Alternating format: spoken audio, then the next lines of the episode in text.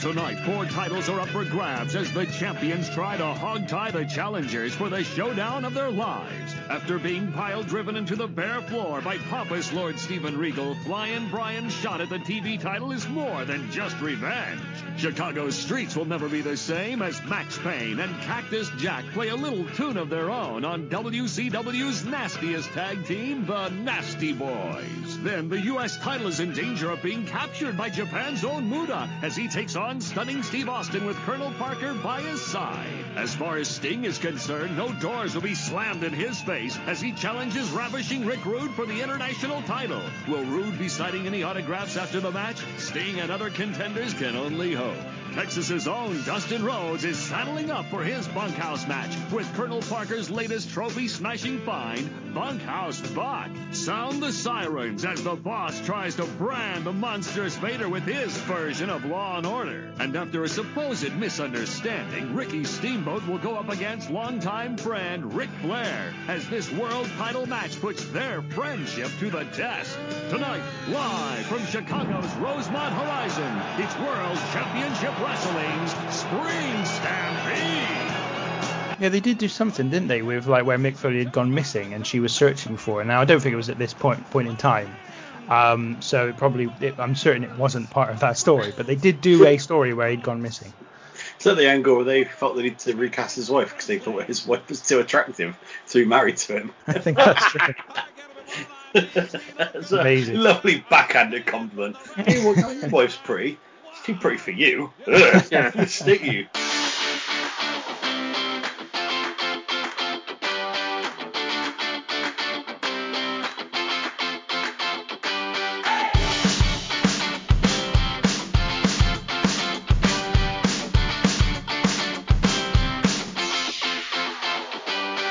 And welcome to Random Wrestling Review. And uh, today we're heading out of WrestleMania season, and I am also going completely scriptless for this intro, mainly because this morning when we record these episodes, usually what happens is I get up early and I start writing out a nice little script for the introduction and for the introduction of you two as well. Uh, you two? Who are you two? We'll get to that in a minute. Um, and uh, and then yeah, and then I come out and I just read it out and it's all good. This time though, didn't sleep very well last night, so it didn't happen. I got up a bit later and decided we will just go completely uh, on the hoof, if you like. So that being said, to, to help me through these uh, uncharted waters, first of all, I've got a man who undoubtedly will be giving lots of fashion advice to our wrestlers as we go through the show. He puts the old into bold and also into gold. Is Sam Perry. Ah, that's lovely. Considering you did write that, you've obviously been thinking of that for a while. So I appreciate that you think of me as both old, well, all of old, bold, and gold.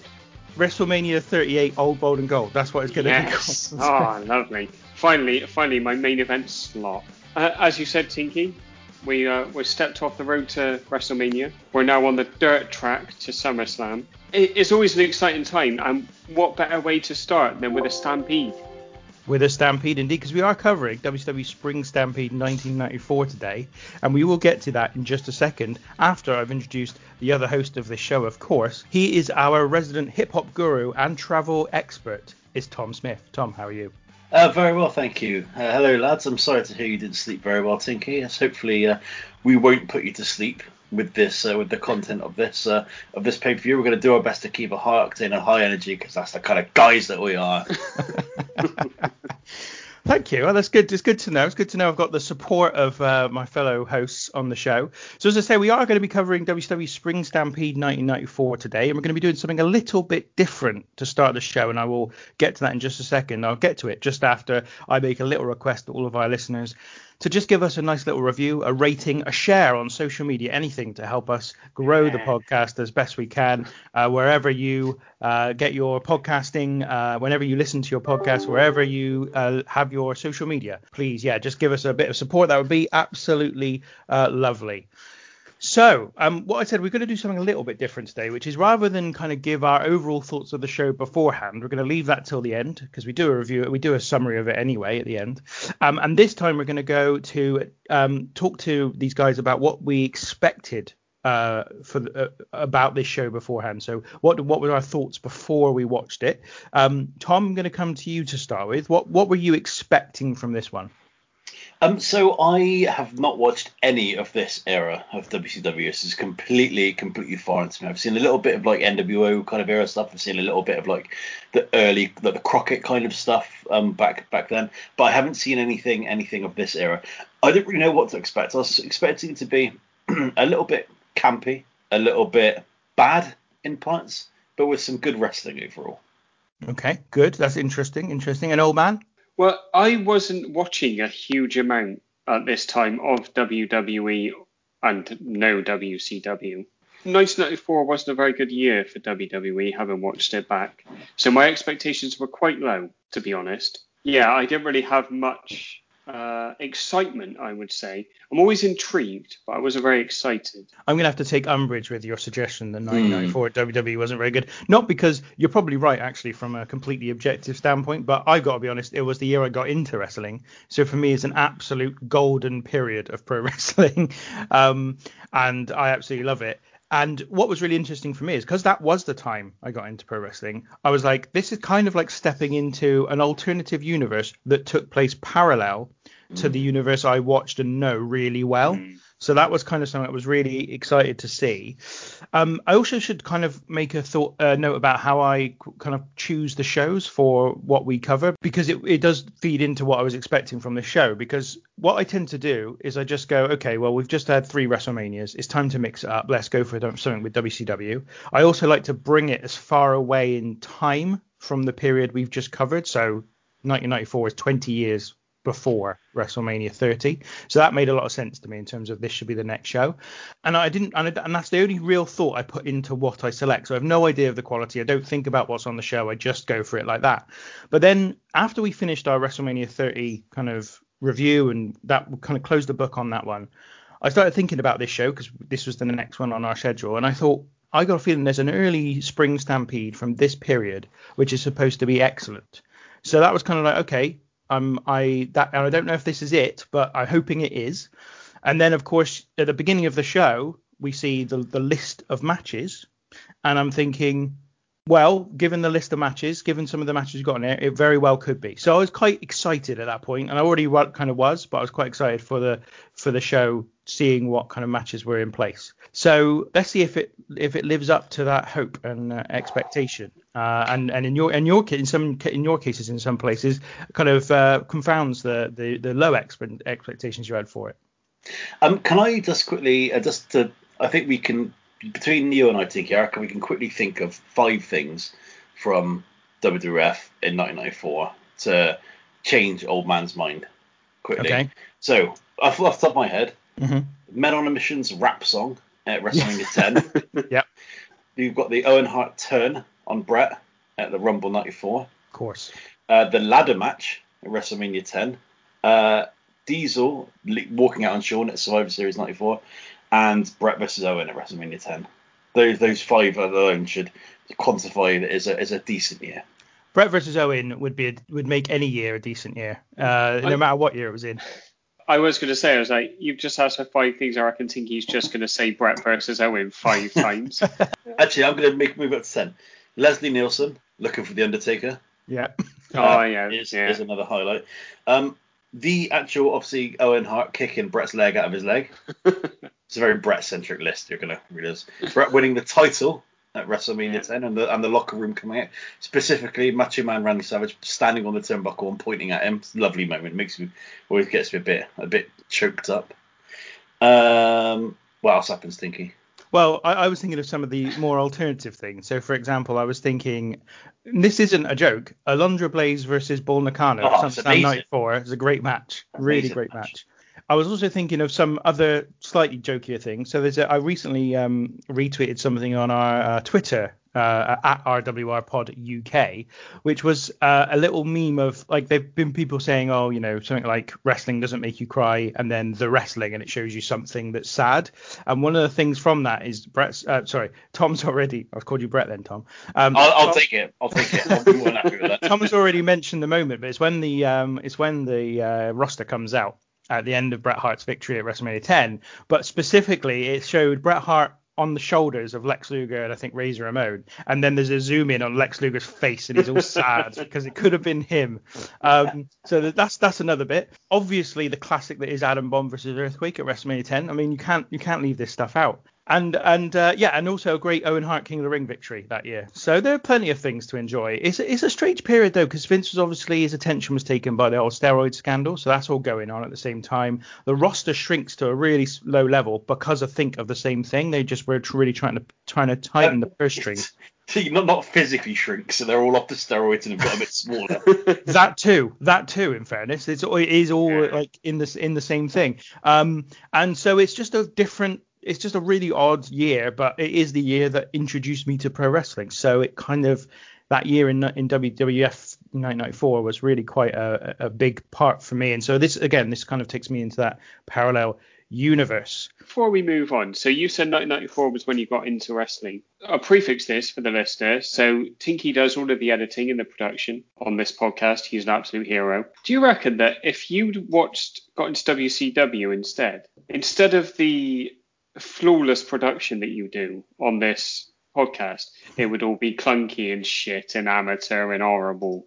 Because like, if you didn't have the high class production values of 1994 WWE as your starting point, you'd have had 1994 Spring Stampede. I mean, it's true. Although in fairness, even WWF struggle at times. I mean, at WrestleMania 10, they didn't time the show well enough to get in a 10-man tag that they scheduled, and That's had true. to have they had to have a little flipping thing backstage where the reason the match didn't take place is because the bad guys couldn't decide on who the captain of the team was. oh, yeah, I'd forgotten about that.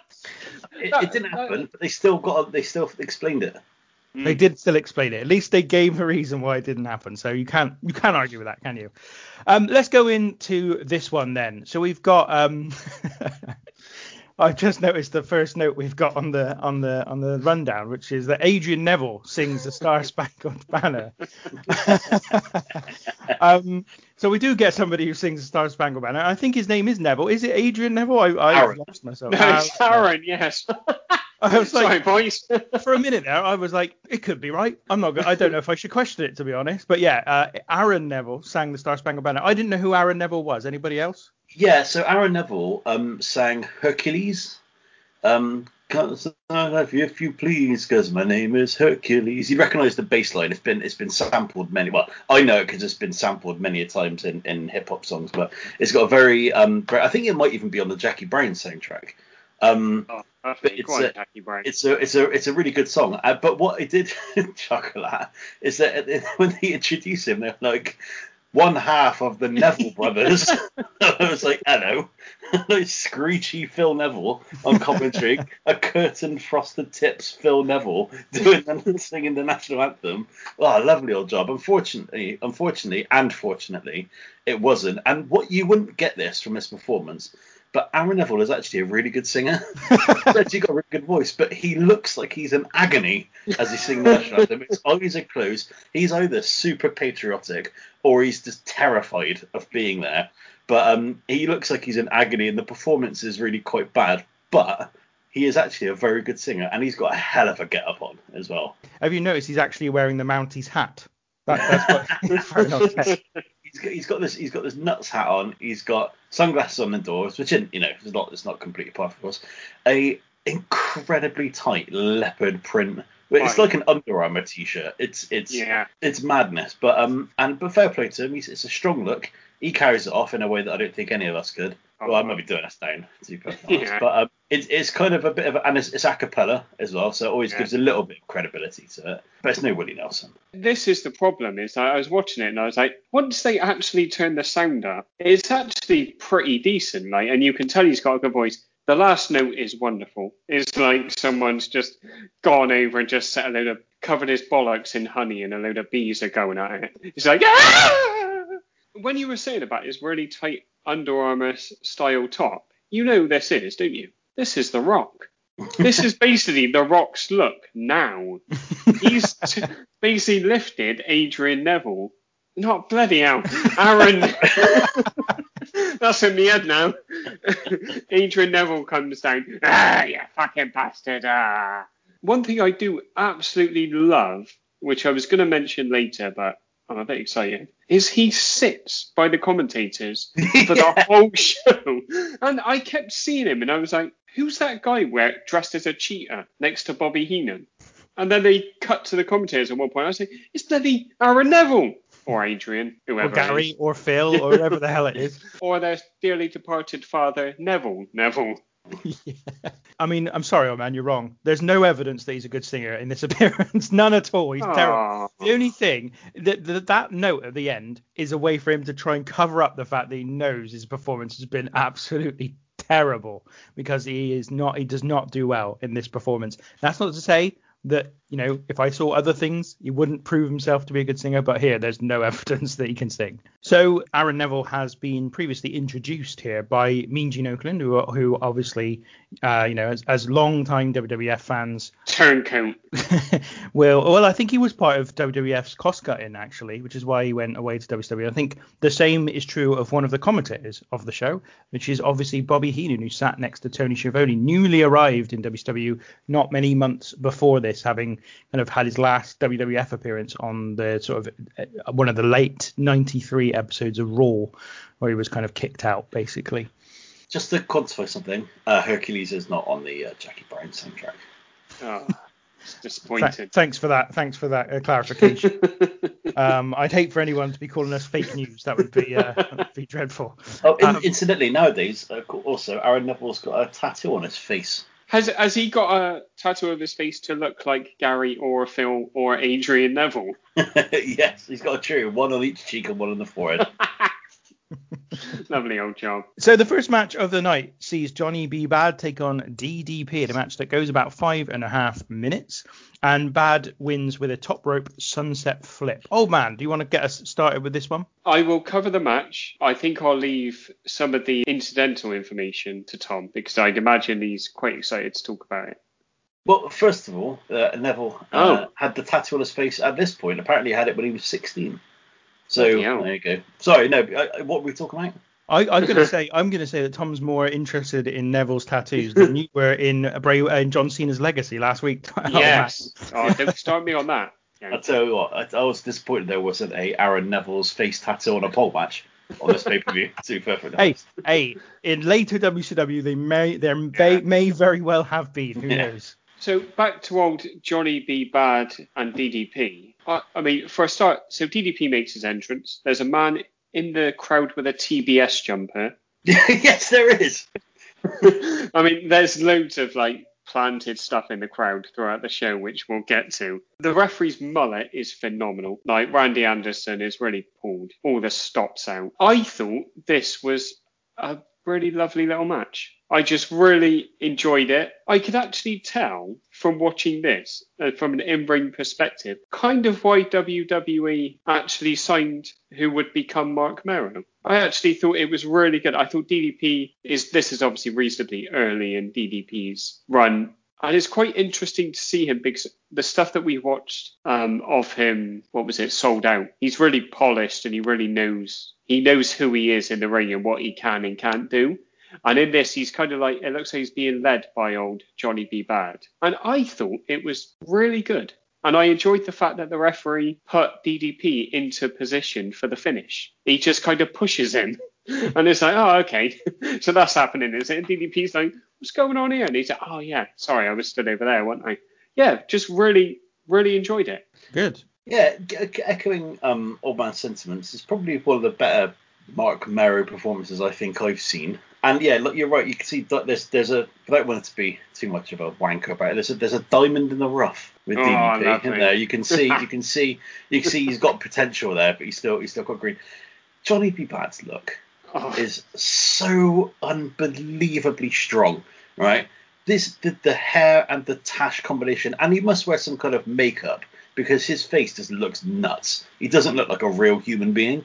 His face looks like a Pixar interpretation of what a human looks like at that time in 1994. You know why? All the humans look nuts in Toy Story.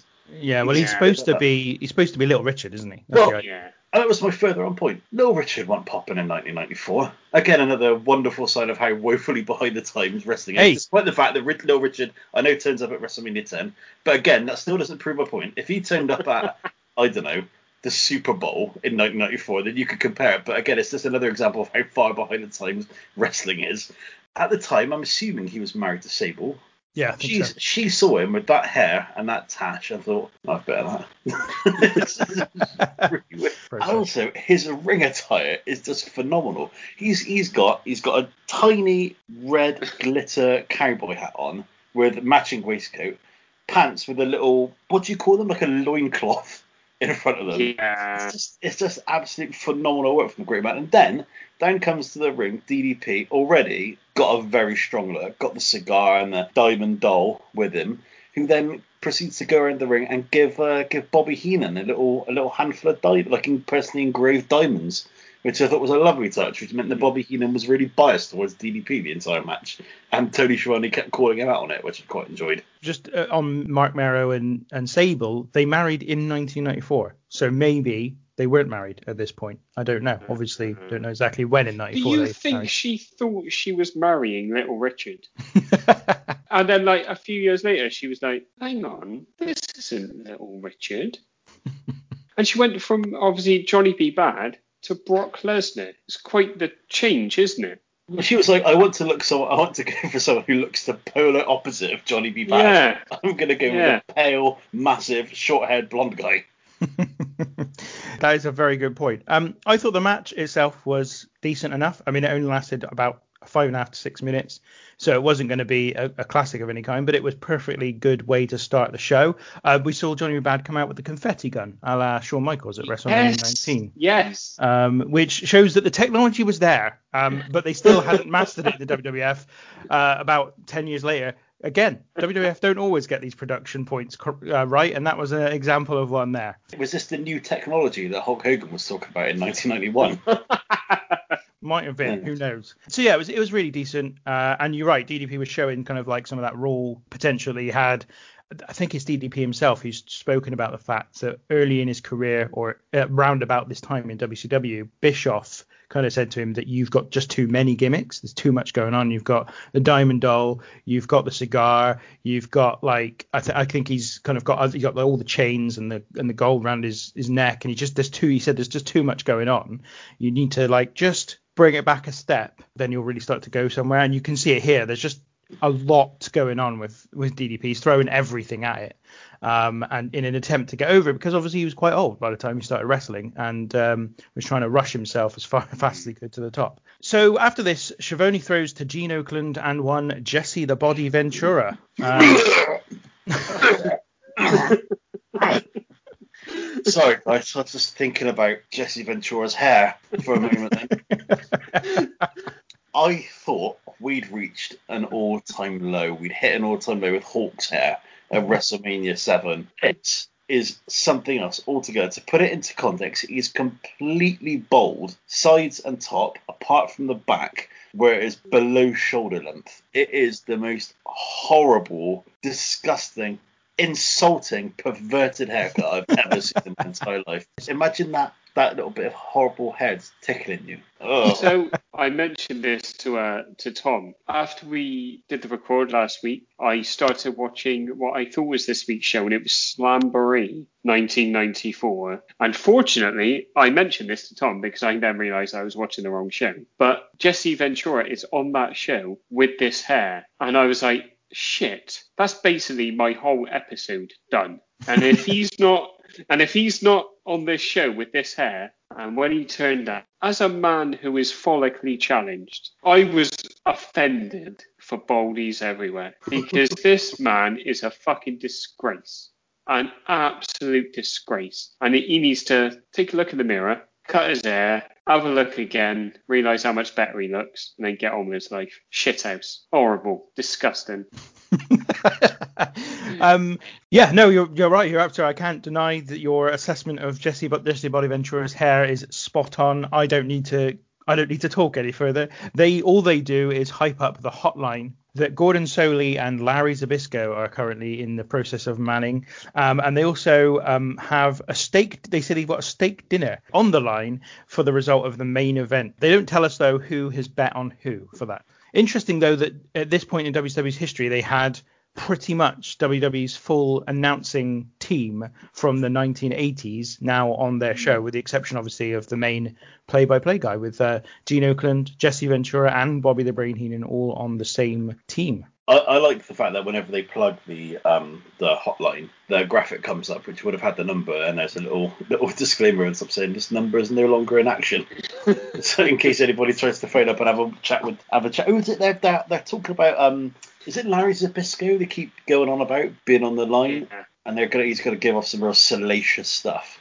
Yeah, there's a variety of people, and they kind of they even hype up or, or advertise various events that are taking place on the hotline over the course of the next week. So I think there's a Gene Okerlund live thing and there's Sting at some point as well and all kinds of weird stuff going on there. They were they were flogging the shit out of the hotline basically. That's all you need to know. It was Hogan Hogan selling the network esque, wasn't it? Uh-huh. So the second match is Brian Pillman and Lord Steven Regal in a match for the television title. This one goes 15 minutes to a time limit draw, just as it looks like Brian Pillman might have a chance of getting the victory. Tom, let's start with you and your opinion on this one. You know, I quite like this match actually. Um, I think the older I get, the more of an appreciation for Regal I have. There's nobody in the history of professional wrestling that it pulls as great faces as he does. He can tell an entire story just by pulling faces. He's brilliant. He just got it. Brian Pillman was obviously very good, but this is something that I noticed about a couple of matches on. It's very technical, isn't it? It's very, very map based, very deliberate, quite slow. It does pick up the pace quite a few times. Um, but I, yeah, I, I actually quite enjoyed this match, and I didn't, I didn't mind the time limit draw because I especially found towards the end of the match it started to really amp up the tension of the match, especially with the ring announcer kind of saying, you know, five minutes left, one minute left, 30 seconds. I thought it really amped up attention for what is effectively, you know, a, a nothing early kind of mid card match for the for the TV title. But I yeah I quite enjoyed it in, in its entirety. I quite liked Lord uh, Lord Steven Regal's little mate on yeah. the outside with his little flag. And overall, I, I, thought it was I thought it was quite a good match. Yeah, I uh, wholeheartedly agree. I did think that Sir William was dressed as the Penguin from the 1960s Batman series, which I noticed just towards the end. To echo Tom's point about Regal, his selling is incredible in this as well. He makes Pillman look. I mean, Pillman's good, don't get me wrong, but he makes him look an absolute million bucks. Uh, I enjoyed when so in the uh, setup, the ramp goes directly level with the ring, and there's steps either side. And at one point, Brian Pillman runs up one set of steps, down the other set of steps, runs around the ring a little bit for no reason, which I thought was lovely, just because it was really stupid. And it made me think, so obviously he's uh, flying Brian Pillman. He's a bit of a loose cannon later on as his career. Uh, also, Brian Pillman doesn't shave his armpits which I found very disconcerting because everybody is so bold in wrestling. It kind of caught me off guard. I thought this was great, to be honest. I particularly enjoyed the fact that Heenan says that Regal should pull Brian's hair until it's straight, which I thought was was great. But I thought this was really good. And again, it must have been a rule with the referees. Nick Patrick's mullet, magnificent, also sporting a phenomenal moustache. I got to be honest, I get Randy Anderson and Nick Patrick mixed up all the time, so I don't know which which referee was um, refereeing either one. I thought it was all Nick Patrick all the way through. So was... yeah, exactly. I, I can. It wasn't until there's a moment where both of them were out there that I realised it wasn't the same referee. yeah. I was like, who paid for the plastic surgery? No, I agree with you on on this match. I thought it was really good. Um, 15 minutes of really tidy. Uh, no, actually, it was untidy in places, but it it helped because it made it feel like a real sporting contest, which ultimately is what Regal's all about. It's making it look real and making it look like if he counters a hold, there's a reason for it, and there's a reason for his opponent being able to do the same. And I just thought they they worked really well. It's interesting watching Regal a little bit younger than when we saw him in WWF because by the time he gets to WWF, he's not in as good shape. Here he's in tremendous shape, like he looks great, and um, and they just have a really decent 15 minute match, which I think quite early on you realize they're building towards probably a time limit draw, which maybe takes the edge off a bit because they're quite they're a bit too ready to explain that there's a 15 minute time limit here and yeah. that you know and in fairness they do do those call outs of the five minutes and ten minutes throughout the show it's just in the commentary they were kind of a little bit over excited mm. about dropping that in. But overall, yeah, I thought it was it was really good. I really enjoyed it. There was a lovely kind of what I would call a reverse uh, spine buster by Regal at one point, which I thought was really excellent. Where he kind of hoists Pillman up and then drops him over his back, but onto his back. I can't. That's the only way I can explain it. It was like a, it was like a spine buster, but behind him. So you could say that he slammed his back out of his back. He did slam his back Yeah. out of his back. That's exactly what he did. So yeah, no, really, really, really liked it. Really, really thought it was a really good, good match. And you're right, Tom. There's this sort of this is the present. There's a presentation of pro wrestling throughout this show, which aligns much more with the reputation of WCW as being the wrestling brand. If you, if that makes any sense. Like, I think the WCW I've watched most of is later in WCW's history during the NWO times, and at that point, there's no way anyone can tell me that they are the wrestling brand. They have some amazing wrestlers on their roster, but the big part of their show, the main part of their show, the the, the money drawing part of their show, is the guys who could can't wrestle anymore because they're really old. Here, almost instantly, you're getting this kind of presentation of pro wrestling as sport in a way that you don't see on WWF television of the same period. There's similar styles of wrestling occasionally, but there is just a much more sports-based presentation of the of the wrestling, which I thought was really interesting. So then we get backstage. Mean Gene Okerlund interviews Colonel Robert Parker with Bunkhouse Buck. Okerlund is very tanned, is the note I've got here. I can't I can't say how tanned he is. He really is going some.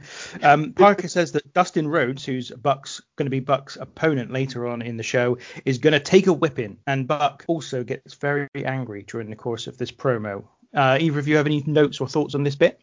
I, I find it confusing. Obviously, the fact that he's clearly based on Colonel Tom Parker, who famously managed Elvis Presley, and the fact that he basically says that he is the modern day incarnation of that again, which I thought was just a really weird.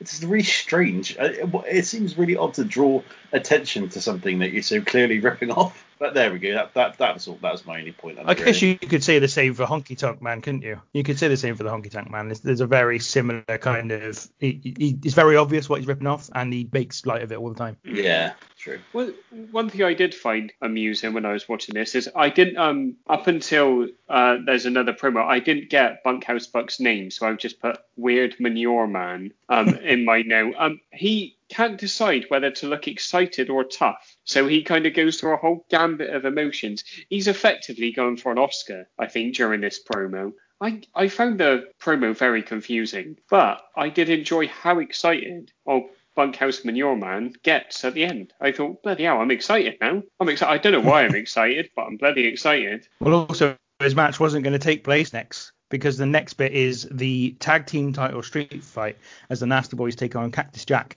and Maxx. This one goes nine minutes in length, and Sags pins Foley in the aisle after after Foley is hit with a shovel to the head whilst he's led on the floor. Um, this was also, I should mention, as part of the street fight stipulation, falls count anywhere. Uh, old man, thoughts on this one? You've mentioned the finish, so I'll go. I didn't like the finish. I thought it was just a bit gratuitous. But up until then, you've got the Nasty Boys. You've got Cactus Jack and Maxx Payne. I don't know who he is, to be honest. But you pretty much know what you should get from this. And I thought they did a decent job, to be honest. I thought it was perfectly enjoyable. It wasn't, um, I didn't think it was gratuitous until the finish. Uh, like they go up to the merch stand. There's um some guy selling merch. maybe of Tinky. He's wearing a foam finger, and I was like, that's lovely. and yeah, they they put someone through the merch stand.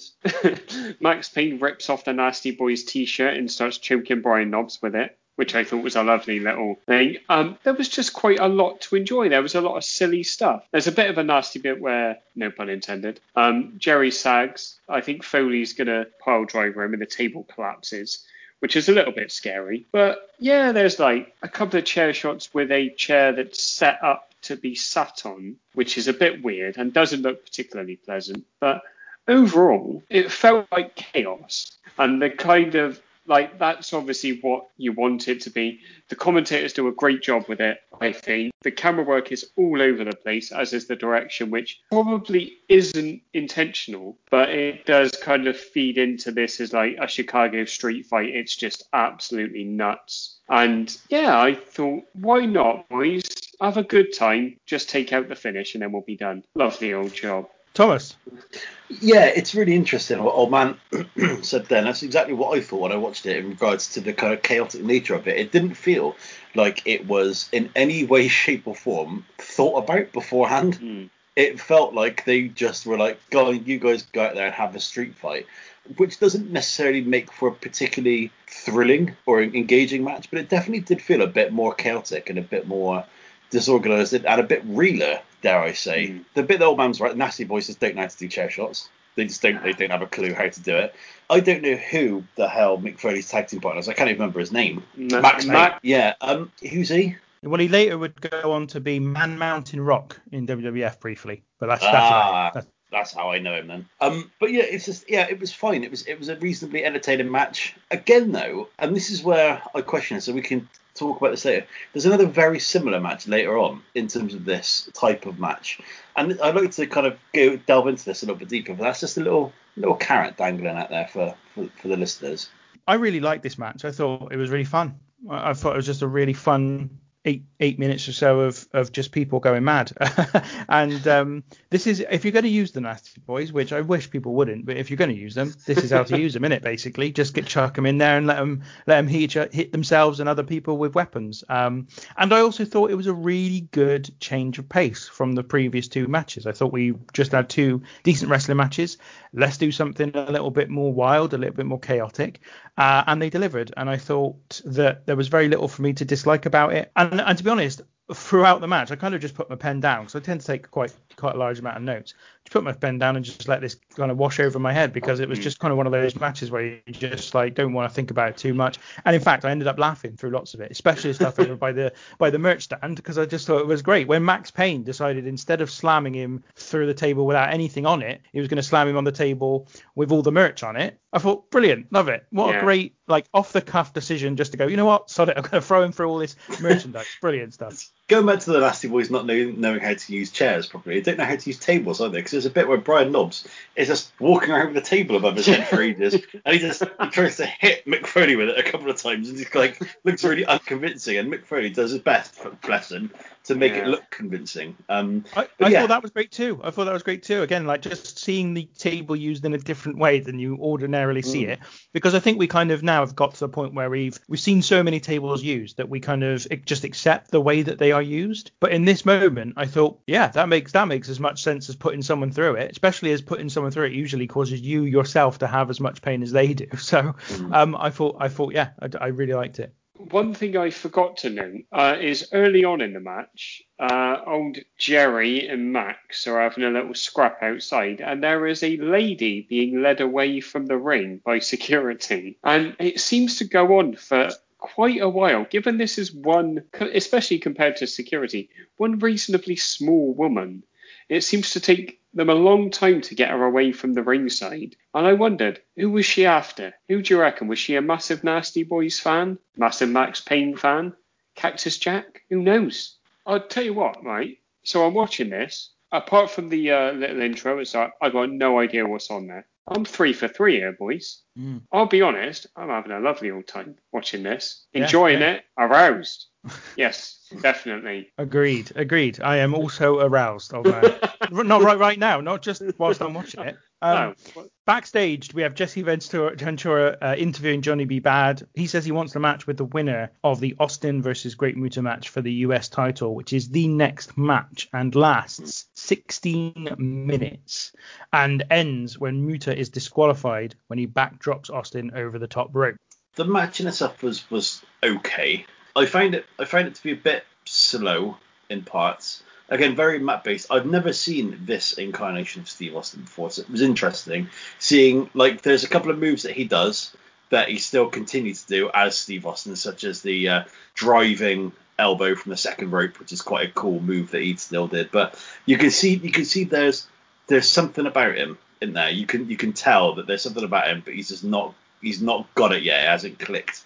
Um, the Great Muta, I'll be I'd be lying if I said I knew knew much about him. But again, quite an interesting role reversal in this, in that from what you would nor- ordinarily associate with wrestling, in that the Asian person's the face, which d- didn't usually happen much, especially back then. Um, it's quite an interesting turn. But the problem I found with it is that the match was a, just a bit too similar in terms of its being like a technical kind of match to the Regal and Pillman match. I really noticed that. So I've kind of already seen this match already today, and I, I wouldn't say that I loved it particularly. Going on to the uh, over the top rope disqualification, what a stupid rule that's not enforced later on in the match in the in the card as we see. So it's just daft to me. What why would you why would you hamstring yourself to such a degree that you put that rule in and then only sometimes utilize it when you feel like it. Yeah, no, totally. And that, this is what I was bringing up during Sold Out is that they just they're just so inconsistently apply this rule that it just it feels like a stupid thing. And they don't just do it during this bit of WCW. They do it later in WCW. They do it earlier when it's Jim Crockett. Like it's just a thing that happens seemingly throughout the history of this company in all of its various forms and formats and regimes.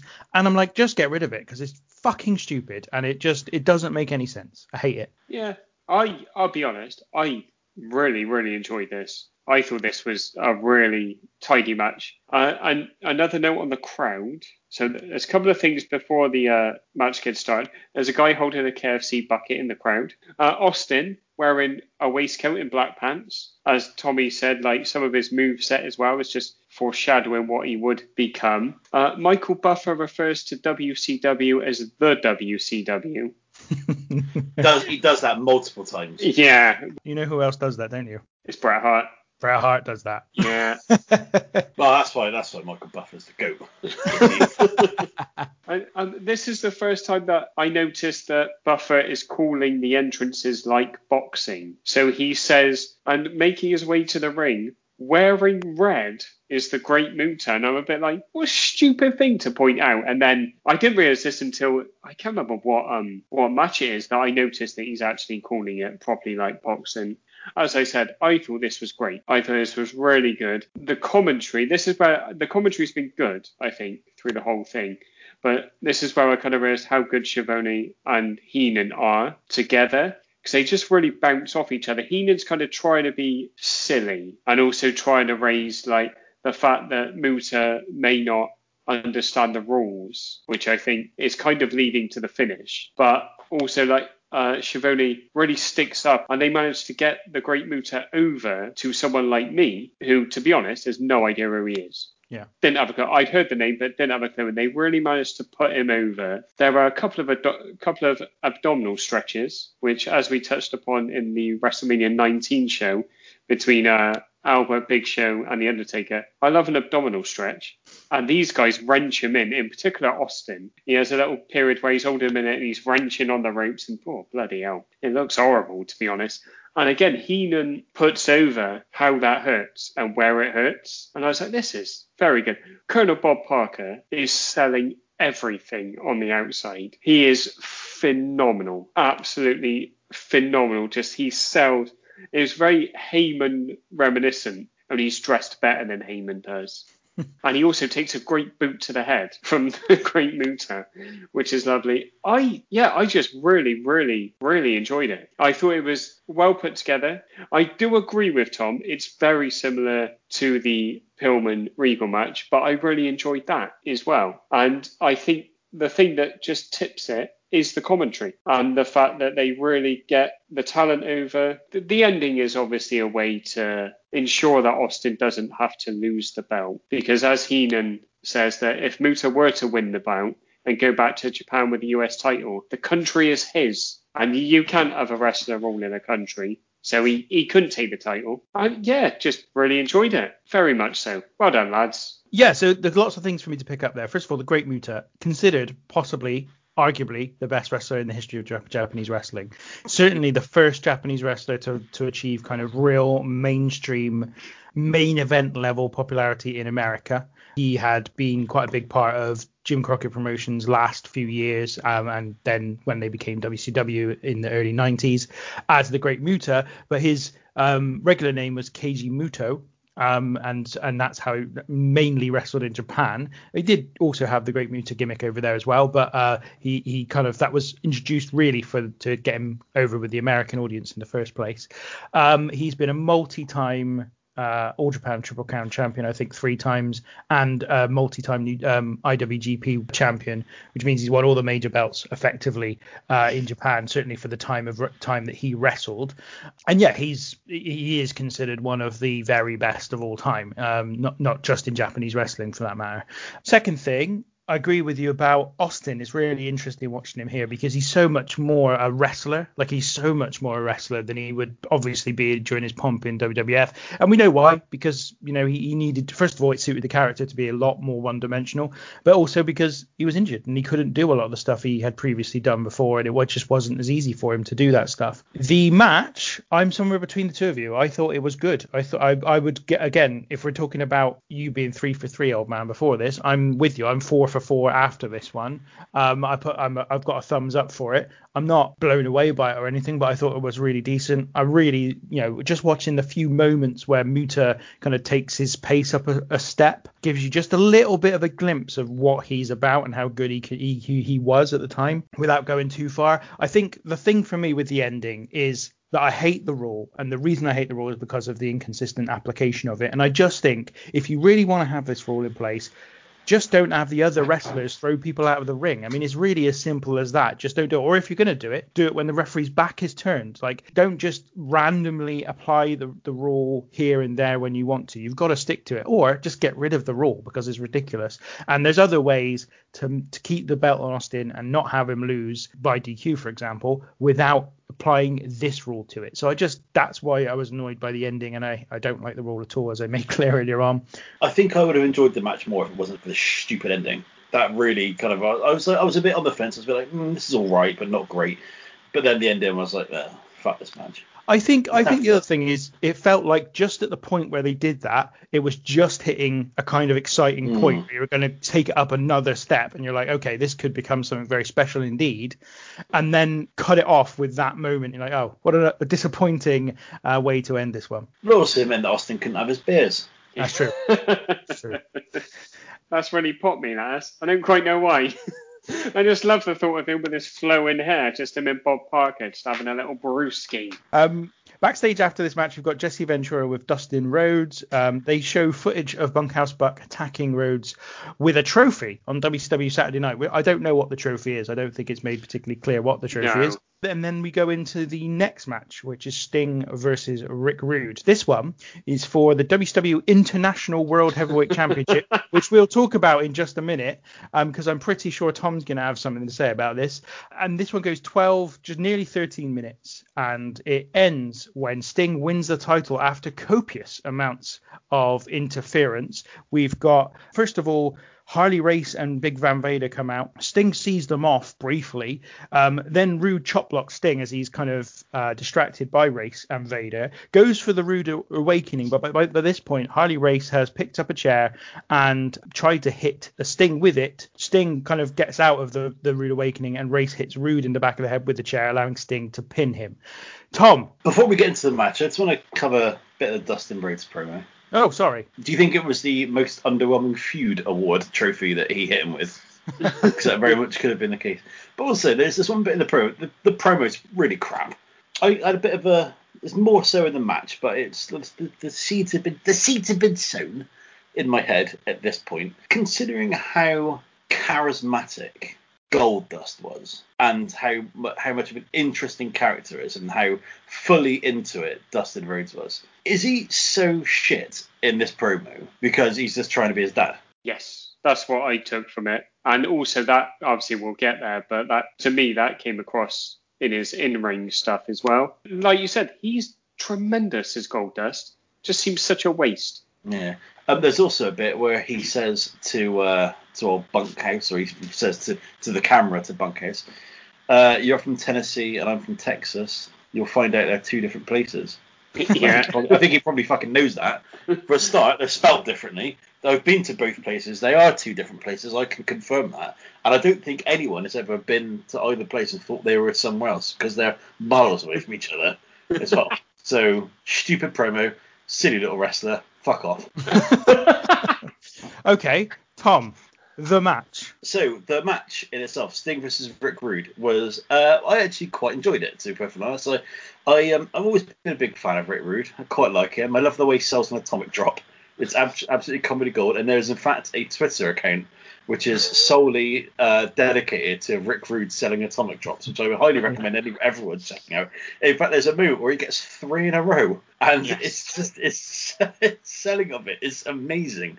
Um, I like to think that, that was something that they were like they were before, and we're like, how many atomic drops do you want in this one, Rick? One, two, three. Fuck me. That's how we're gonna leave we're going to leave the fans happy tonight. Um, the match itself was quite fun. There's a bit, bit of shenanigans in it at, at the end. There was a very tender chair shot from Harley Race in it, in his uh, in his Butlins jacket. um, the uh, yeah, it, it, was quite it was quite fun. I mean, I'm not I'm not a big fan of Sting, if I'm being honest. I've always thought he's a bit rubbish. There's a there's a really a really stupid spot that makes no sense in the match when Rick Rude is accidentally somehow sandwiched the referee into the uh, into the turnbuckle, and then Sting does the Stinger splash. Obviously, the with the assumption that he can't see the referee, despite the fact that the referee's mullet is about three foot tall. um, it, it's not a bad match. I quite enjoyed it, but Sting is a bit shit. And I will also, I've got, to, I've got to bring this into the equation. His sharpshooter is a fucking disgrace. It's awful. He is all. He does not apply it well. He doesn't sit down. He doesn't cinch it in. It's just rubbish. It's like what, like when the Rock puts on a sharpshooter. I was going to ask you, is it better or worse than the Rock? It's probably just a little bit better than the Rocks. The Rocks okay. is the Rocks is someone laying on their front with their feet off the floor. That's all that is. But yeah, it was all right. The shenanigans at the end were, were a bit daft because you kind of end up in a in somewhat of an angle, presumably, where you've got a heel versus a heel. Mm. So it, it doesn't really make much sense. I know it was kind of accidental because so he moves out of the way and it hits him, but it's still a bit, just a bit of a weird kind of idea that you're going to leave the match in, and we'll kind of go on to the, the, little promo bit later. But Rude is evidently quite annoyed with mm. Vader for doing that, and it's the sort of thing that with most most wrestlers you could imagine that would kind of instigate maybe a face turn, but I just don't see how you can ever really have Ravishing Rick Rude as a face. On Ravishing Rick Rude, his WCW music is absolutely world class. I would recommend it to anyone. It's simply ravishing. Yeah, here's that. It's fucking amazing. Um, so yeah, I highly, highly recommend just get on, get on YouTube and have a little listen. Also, at the time, Two Cold Scorpios music's amazing as well. He's not on this, oh, yes. but bear in mind Two Cold Scorpios. So that is that's another highlight for the match for me. Interesting. I I thought again I thought this was another good match that I enjoyed a lot. Um, I think there was something about this match that felt a little bit ragged, and therefore I really enjoyed it for that reason. Whereas Steve Austin and the Great Muta was really tidy. Um, and really technically sound. This was a little bit less so, but all the better for it. There was a moment where Sting kind of back body drops. I think it's either himself or Rude right over the top rope, and it looks like for a minute that they're going to like break their neck because it looks like they're going to come down on their head, but they managed to grab hold of the rope and pull themselves in. Now I don't know if that was meant or they just got lucky and didn't injure each other, but as a consequence, it just it just had this feel of two guys just properly having a fight in the in the midst of a ring, which I really liked. I just really liked the feel of it. I didn't love the ending. I thought it was a bit busy, and I also thought there was a bit strange that during this match, WCW Commissioner Nick Bockwinkel appears at ringside and then does nothing about Harley Race and Big Van Vader coming down and getting involved in the match. Uh, he just sort of sits there and watches. It's all a bit like, why are you even here if you're not going to help out and get rid of these guys? Then then what are you doing here? But yeah, I, I liked the match. I thought it was um, I thought it was really decent. Again, not amazing, but just a really decent little match. Oh man. I concur. I mean, it, to be fair, we start off hot because Sting comes down wearing as many sequins as Miss Elizabeth is at WrestleMania 7 mm. in his jacket. Harley Race comes down before the match has started, and even Michael Buffer sells it. He's like, oh, what's going on here? Don't know whether he just didn't know what's going on. And Harley Race then gets Irish whipped out of the ring almost as violently as Sergeant Slaughter at Royal Rumble 95 or 92, I forget which. 92. Um, 92, thank you. Yeah, it was just nice. A bit like you said, Tiki, it kind of felt a, a bit raggedy Rick Rude, if you will.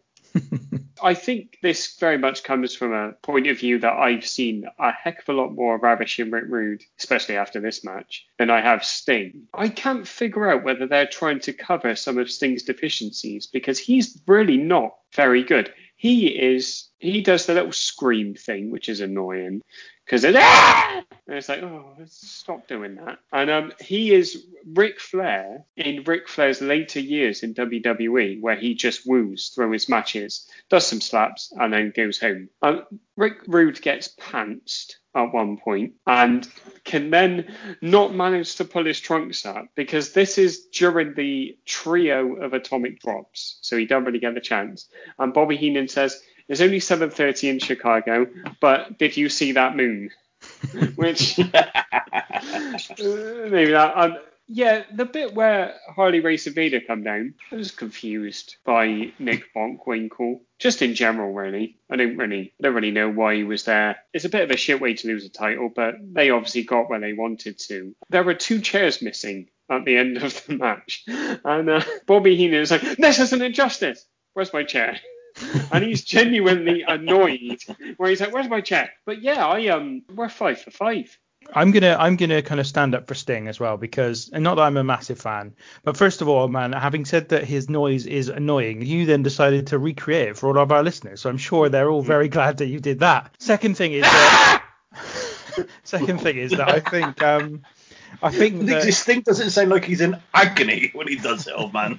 like it's like you just putting your hand on the fucking kettle. The second thing is that I think that for me, Sting is kind of like a upscale Ultimate Warrior. Like he's he's he's kind of similar. He's got the face paint. He's kind of like kind of colourful and kind of cool and got a great physique and all that. He's just better than the Warrior. Obviously better adjusted as well as a person, and so they get real value out of him. And, and not only that, but I think some people are saying I'm even doing him down there because I think he is actually a decent wrestler who had some really good matches during his career, and not just because of who his opponents were. But I'm with you. I haven't seen a huge amount of Sting, and I think that's where we perhaps are quite harsh on him because the stuff we'll have seen will have been mainly uh, his time briefly in the WWF, some of his stuff possibly in TNA, and then some of the stuff towards the end of WCW, which aren't his peak years. His peak years are earlier than that during this sort of period and the, in the years prior to this. So um, I think we kind of have to reserve judgment on Sting, and at least until during this podcast we managed to see more of what he did in his earlier years. No, too late. I've called him out now, and I, I feel like it, it would be remiss of me to change my mind. You mentioned obviously his time in WWE. It's the match he actually gets injured in, but the match that he has with Seth Rollins until he hurts himself is really bloody good. So, all right, that's it. Sting's the best ever. Done. and he, appl- he applies a great sharpshooter. yeah, he is in many ways the Bret Hart of WCW, of the WCW at this point. Possibly better. He's definitely better than WCW Bret Hart. calling him the Bret Hart of WCW isn't really wrong in many respects. Mm-hmm. There are there are reasons to consider him the the Bret Hart of WCW at this time. He, he was the biggest babyface star of the company. That's why I'm saying that, Tom. Tom's got this look after absolutely fuming. Um, I'm just saying that he's the main babyface of the company at the time, as Bret Hart was in WWF. You're right, Tinky? You had a liquid breakfast or something? You've been on the sauce early today? I know you said that you were going to, but we haven't. Can you address the title? Yeah. So the, the reason I thought Tom might have something to say about this is because this is clearly where where Tom's suggestion that Rick Rude had been the world champion or the WCW champion, I should say, um, came from when we did the game a few weeks back, and Tom listed Rick Rude. Um, and in fairness, it's, it's easy to get mixed up because they are calling this the WCW International World. Why you need both those words, I'll never know. World title, and there's also the big gold belt as well, which makes it even more complicated. What a fucking stupid name for a belt. Yeah. I mean, to be fair, they might have been ahead of the curve here because I did immediately draw comparisons between the uh, you know the fact that WWE have got the WWE Championship and the Universal Championship. Yeah. So they true. and I, di- I don't know where in the pecking order is the international? Is it so? This is this is, is, in, quite... is, this, is this in the order of importance of the titles? Yeah, I guess so. Heavy yeah. uh, US international heavyweight. Yeah, I guess so. The, the, the thing is, is this is a kind of hangover of the fact that WCW was once part of the NWA. Mm. And the other thing about that was that they owned the they owned the big gold belt, even though that represented the NWA champion.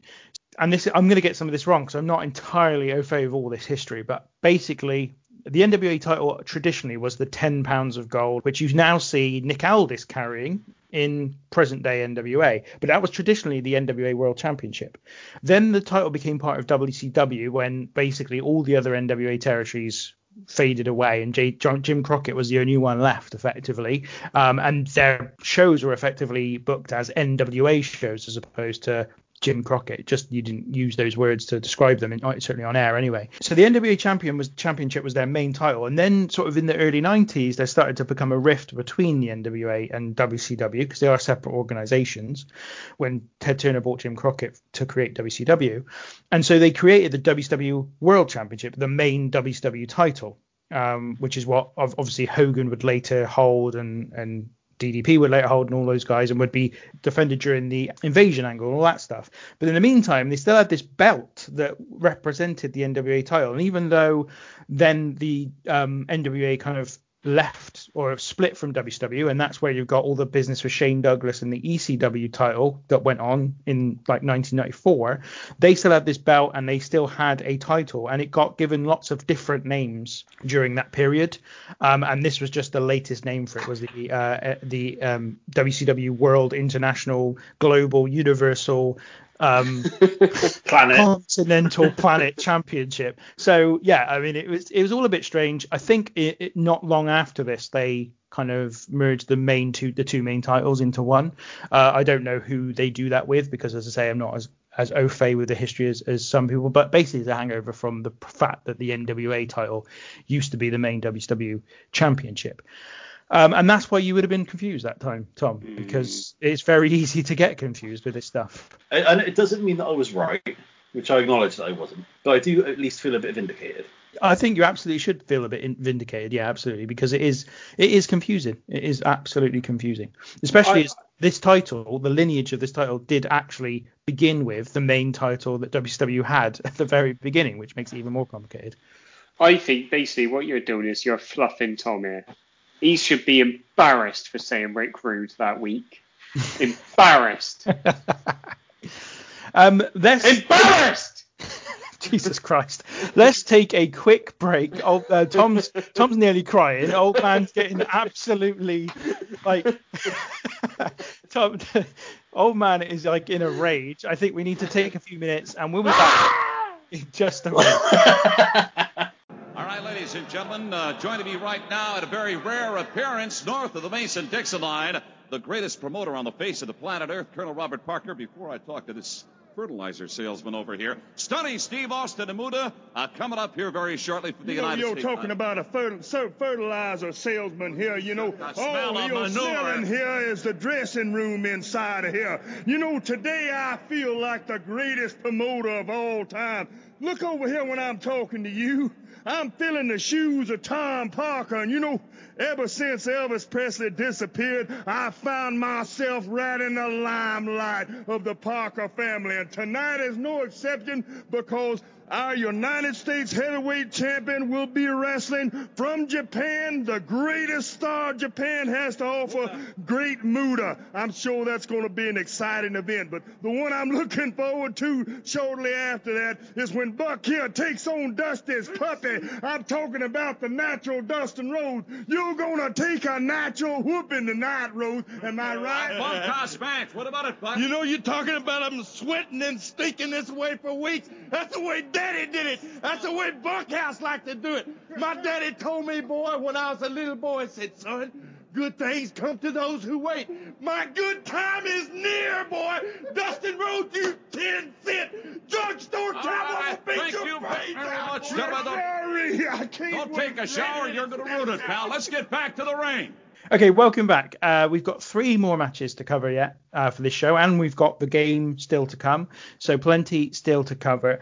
We start um, after the Rick Rude and Sting match, where sh- we have a little bit of Tony Schiavone and Bobby Heenan at ringside, and this is quite an interesting point because they start talking about how Flair has offered Hulk Hogan tickets for the show to see how he beats Steamboat in the main event. So obviously Flair is very confident.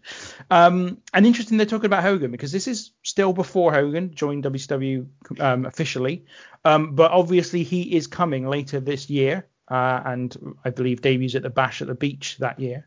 So yeah, I just thought that was quite interesting. Either yeah. you pick up on that?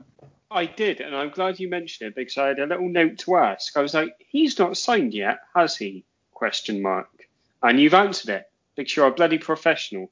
I, Well, I don't believe he was officially on WWE's roster by this point. There was obviously ongoing discussions, um, and they would have taken a while because Hogan would have no doubt had some pretty hefty demands, I'm sure, to go over to WCW. But uh, yeah, they started to. Um, they were starting to introduce Hogan anyway as, as part of like a, a pros- prospective part of this roster. I whenever I think of the name Hulk Hogan now, I always think of Harley Race's gravelly Hogan that he does the- on the opening vignette at that Saturday night's main event that we watched the other night.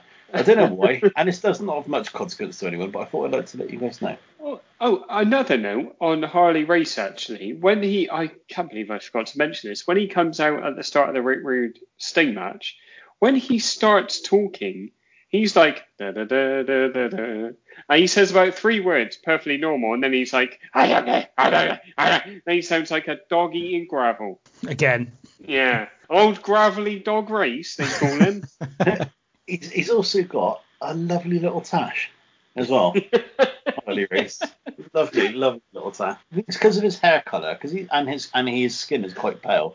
It's quite hard to. It's not the most obvious. It's not like Marc Mero's where it really stands out, or dare I say Hulk Hogan's, or Hulk Hogan's. But um, it's it's there if you look for it, and if you, it's it's like that delayed gratification. You stare at mm-hmm. Harley Race long enough, you'll get that tash, and you'll think I've worked for that. I like to think that this is Harley Race a bit happier than he was towards the end of his WWF time, where he was now officially retired. He wasn't having to take bumps anymore. He was able to rest up a little bit. He was able to pile on the pounds a little bit and just enjoy his retirement and enjoy himself and be a manager instead. Wear some lovely fetching blazers. Oh. I'm sure this was a great time of Harley Race's life. I mean, you say you don't take bumps. I mean, we'll get to it because I've I've got a little poser for you boys when when when we actually get to the Vader match. But he definitely puts his work in. He puts a shift in tonight, and I'm proud of him. Well, what's up next then is the bunkhouse match between Bunkhouse Buck and Dustin Rhodes. This is one of the things that's been promoted highest on this show because we've had two backstage promos as part of it. This one goes for 14 minutes. This ends when Colonel Robert Parker hands Bunkhouse Buck something, we don't know what it is, and he uses it to knock out Rhodes for the pin with a punch. Let's go to you, Tom. What do you think of this one? It was shit. It was really boring. You know, you got like gratuitous over the top Dustin or classic Rhodes family bloodbath that was completely unnecessary. I don't even know what the move is that creates him to bleed so much. And there's just a couple of bits in it which are just really like poor. Like there's a bit when he takes his belt off, wraps it around his hands. Uh, this is Dusty Ro- uh, Dustin Rhodes. He wraps the belt around his hands and he's there like egging the crowd on, being like, "Yeah, I'm gonna punch him with this. I'm gonna punch." Him. But he's got his back to camera. He's working the wrong way. He's like w- mm. working to the crowd on the other side, and you're like, "Well, what are you doing there? That's just rubbish." It just wasn't very good. I mean, it should be he, the Bunkhouse Buck should be called Bunkhouse Fuck because he can fuck off. As far as I'm concerned, I don't know who he is. I don't know who he is. I don't care about him. He can't even put braces on properly. A new gimmick, Funk House Fuck. Yeah, okay as fuck. Uh, and it's just, it, I don't know, it's just boring. I, I really didn't like this match at all. There's just nothing about it. There, there's obviously Dustin Rhodes doesn't know what to do with himself. He again is just basically trying to be another version of his dad. I mean, get him in a fucking weird asexual gold outfit and have him crawling around and doing weird stuff and licking people and what have you. And then he and you get the best out of Dustin Rhodes. But So can I clarify just one thing then about your thoughts on this match, Tom? Are you saying you don't like this match? Oh, I loved it. Absolutely loved it. It was shit and boring. And like the handing, the manager sneakily handing the thing to knock him out with at the end, when there's been all manner of weapons used in the match, just is shit and makes no sense. So that bit I'm with you. I think that is silly. But I enjoyed this match a lot. I thought this was really quite good. I really did enjoy it. Um, the bit that you talked about Dustin getting uh, himself busted open was when Buck is hitting him with a what they call a two by one, which was Yeah. I was like, Yeah. I mean, maybe this is. I, I've never really. I mean, I understand what two by four means. It's just the idea of the length It's- of the wood. Is it? Yeah, That is the um, it, yeah, the thickness. But not being a not being a DIY expert of any kind, or even a rookie for that matter, having really tried to avoid DIY every single turn during my life, I had no, I've never had really an idea what it was, as you just could tell. And now we break, we're breaking out the two by ones that uh, yeah. that these two hit each other with. Um, but yeah, just again, I thought it was a really good change in pace from what we'd seen. We just had two wrestling matches effectively, uh, the very tidy wrestling match between Muta and Austin, then a bit more of a fight feel between Sting and Rude. And then this, which was just completely different. They hit each other, everything. It wasn't technically particularly sound. It was pretty ugly, but I still really enjoyed it. I still thought this was a really fun brawl, and they did some stuff in here that I thought popped the crowd. The crowd were really into it. Yeah, I, I liked it a lot. I thought it was fine. I, I, again, I am so far every match so far I've enjoyed. Old man. So we've got the second KFC bucket in the crowd, which is always good to see. I'm guessing the the two KFC buckets probably formed a tag team. I'm assuming these references to Colonel Robert Parker, the KFC bucket. Yeah. I am oh, assuming yeah. are I'm assuming are WCW's version of Jerry Lawler the Burger King. Yes. Excellent. Well done, Tinky. Well done. See, that's why he's involved. I knew it was a reason. Uh, so before I get into my views on the match, Dustin Rhodes is wearing jeans and he's wearing knee pads over his jeans, which makes sense, don't get me wrong. But you imagine the denim chafing. Be fucking hard. Be awful. His knees must have been in a terrible state. Um, I enjoyed this. I thought it was absolute shit, but like in a good way. One gripe I do have is so older Dustin gets some powder out, which obviously he allegedly would use later in life for a different way. He's got it in a little packet and uh, Tony Schiavone says, "What's he got there?" And Bobby Heenan says, "That's his will," as if he's signing because he's going to pass away in the match, which is lovely. Disappointingly, Dustin then throws the powder into Bunkhouse's face. It has an effect for all of about four seconds, and then Bunkhouse starts whipping Rhodes with his belt, which looks absolutely awful. There's a magnificent looking low blow in the match, which I, I enjoyed. And uh, there's also a bit where uh, Dustin takes off his boot and drops from, I think it's the second turnbuckle. Yep. And it looks tremendous. It looks really good. It looks really real. Um, I also like that there's a bit where Colonel Bob gets involved, and just these little things that maybe lead me to believe that Bunkhouse isn't an absolute shithouse. Is he moves really slowly. There's no hurry, and it allows time for Dustin Rhodes to realistically recover and kick out. I didn't understand the thing. I'm guessing it's brass knucks that he gives him, but Bobby Heenan, I think, says it on the commentary.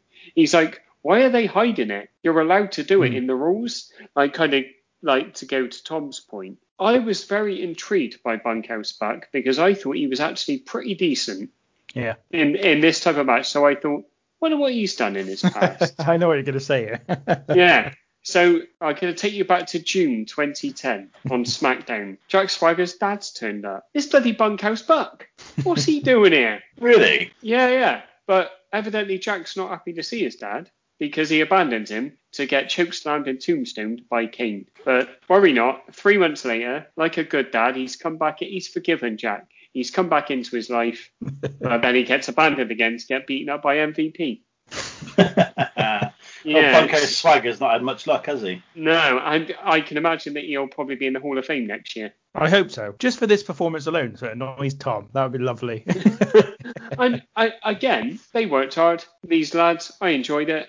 And it gave me another chance to see old Colonel Bob selling outside. He's tremendous. Like this guy, I would watch him sell everything outside the ring.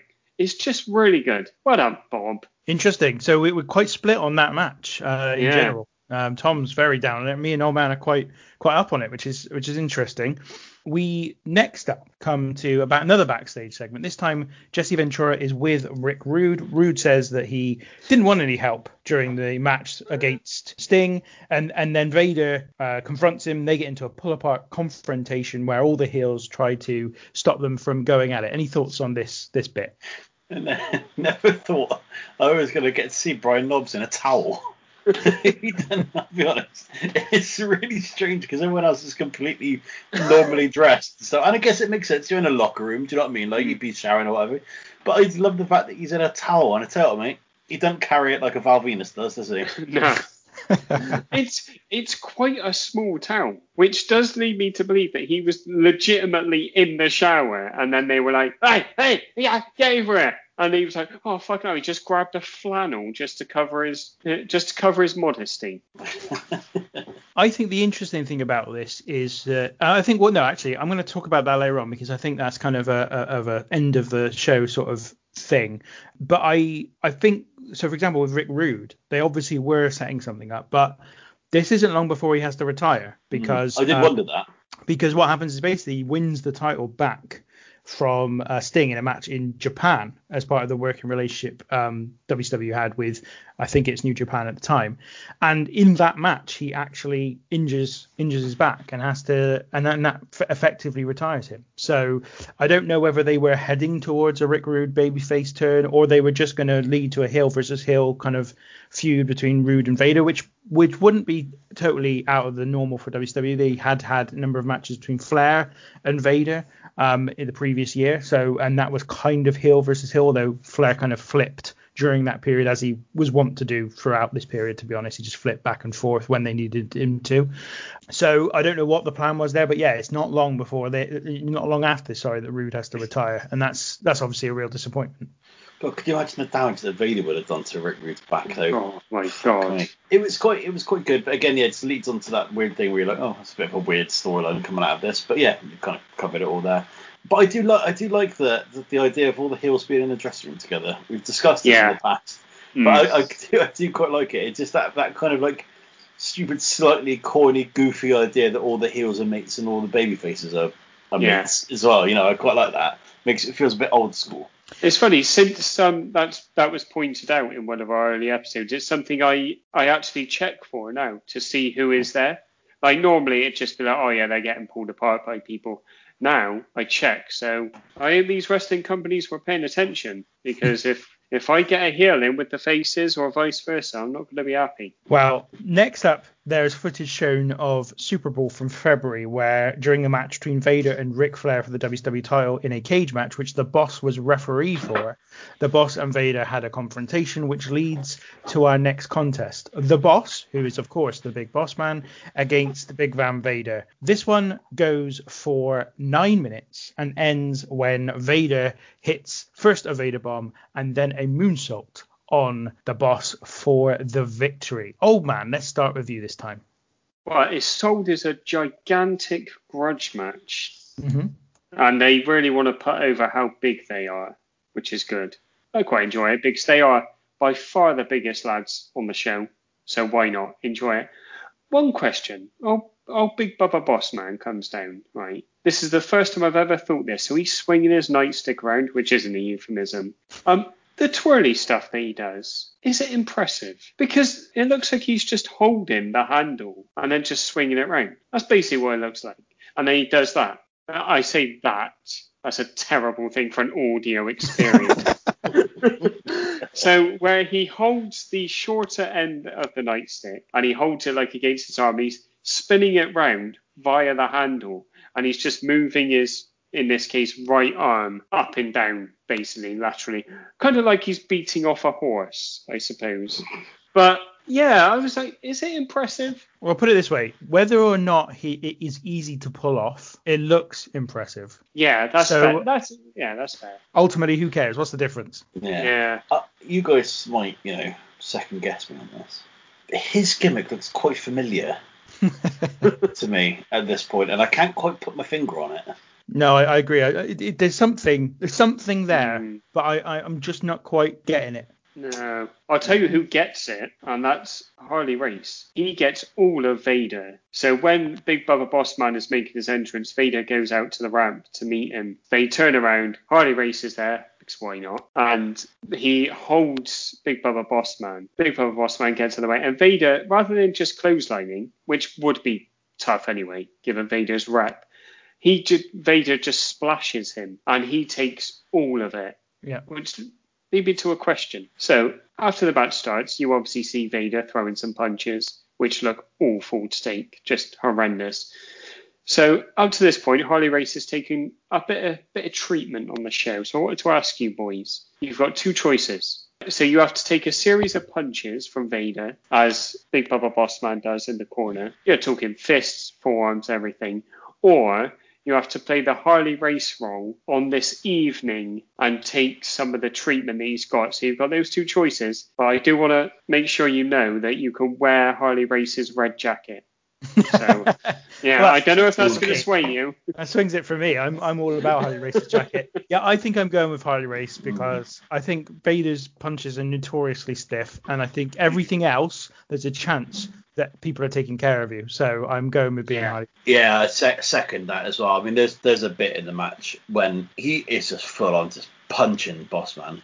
and I think the boss man gives him a little receipt, and then Vader just goes back even harder. It's ridiculous. um, it is. I do you know what? I really enjoyed this match. I, I actually really liked it. It was it was completely different from the rest of the matches. We'd seen a couple of technical style matches. We'd seen a couple of like hardcore matches, for lack of a better term. But this match was just two big fuckers just hitting each other.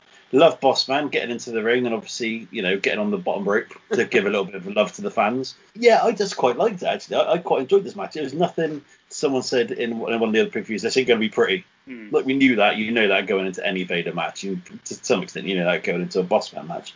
What I didn't like is what happened after the match, where he basically is just hammering the shit out of um, Vader with the no no hanging the, hammering the shit out of Harley Race.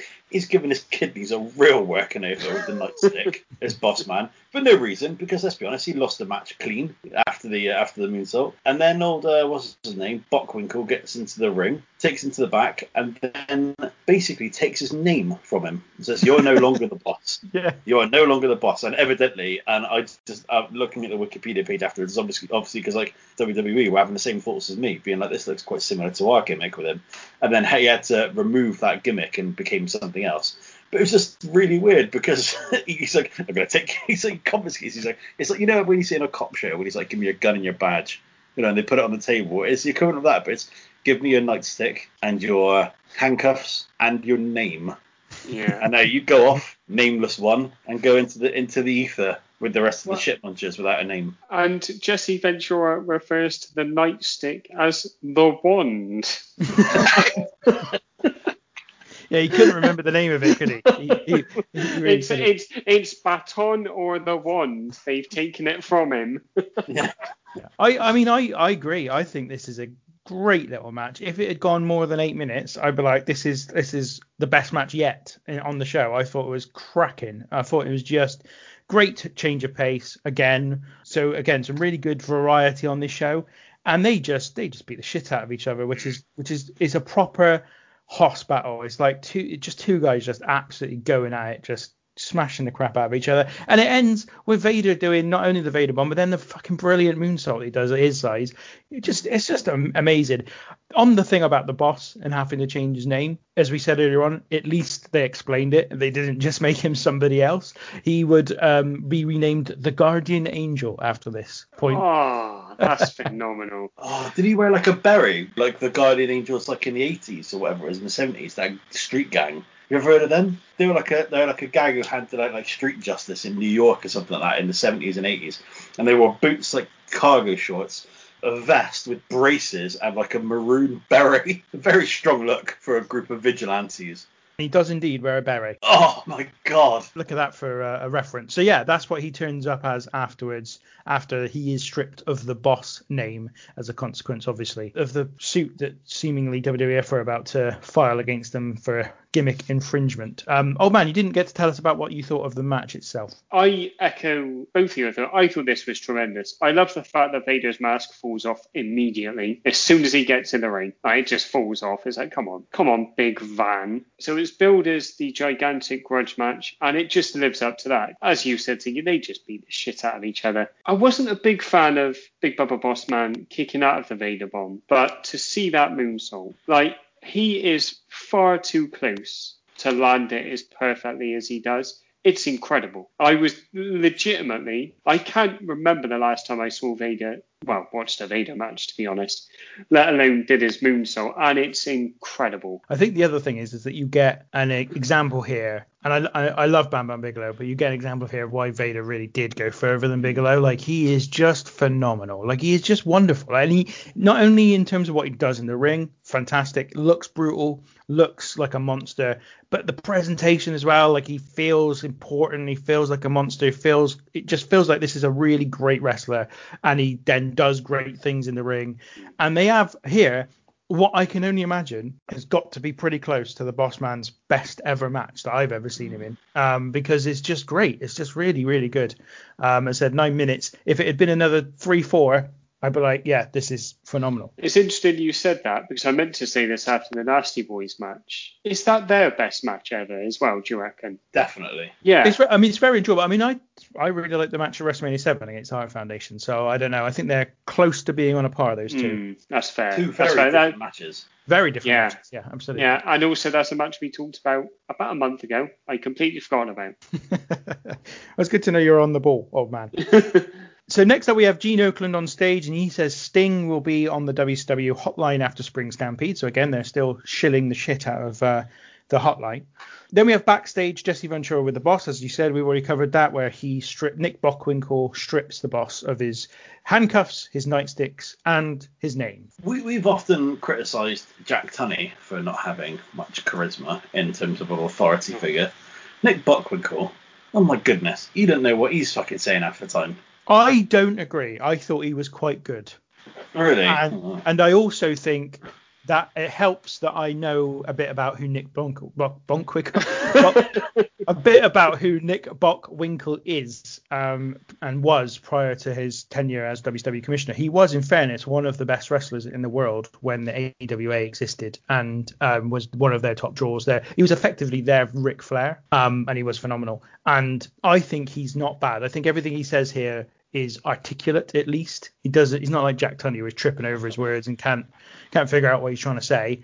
Um, I'm not saying he's amazing, but he doesn't have a lot of chance to shine here. He's just a guy that's handing out the the edicts that he has to hand out. And why does his hair look like cauliflower cheese? That is something I can't explain, but it did make me feel hungry. So we so we're at the main event, which is the Nature Boy Ric Flair versus Ricky Steam- Steamboat for the WCW World Title. I'm going to fast forward to the end as I always do, and you guys are going to fill in the blanks for me. So this one goes for 32 minutes and ends when uh, Ricky Steamboat double underhooks Ric Flair, rolls back into a pin, but both of their shoulders are on the mat, and the referee counts both of them down for a double pin. Thomas, let's start with you. I thought this match was really boring. I watched it twice now because I fell asleep the first time I watched it. I just I just found it really dull. I found it to be incredibly one paced. It never really picked up. I don't know. There just there was there didn't really seem to be any real intensity to it. There didn't seem to be, and I didn't care about it at all. Now, admittedly, we're talking about people that you know. Obviously, we don't have that senti- sentimental attachment to watching these old matches where you would care about it. But it all kind of they did do a good job in kind of hyping up the match as to why you should care about it. I thought the bloody in the opening intros from Michael Buffer were bloody awful as well. He's like, he adds prose to it. He's like, and Ric Flair remembers this match from five years ago, and this you're like, hey, how does he fucking know that? Um, like, He just doesn't. He it. doesn't know that. He's just been given some notes. Yeah, but and I, I don't know. I just found it really thought. And you know my thoughts on Ricky Steamboat. I don't. This has done. This match has done nothing to change my opinion. He's only got like three moves.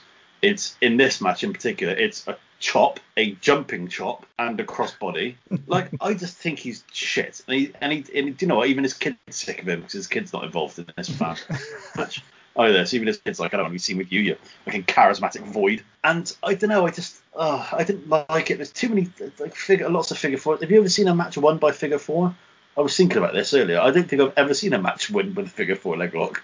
No, I don't think so. So again. Tom, can I just clarify again one one, one thing because I, I didn't quite understand. Are you saying that you didn't like this match?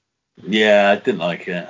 I just, I don't know. I just thought it was a bit shit. Also, there's a couple of bits in there where people get thrown over the top rope. No one's disqualified. Yeah. And the ending is absolute flannel. It, yeah, it, it's just so crap.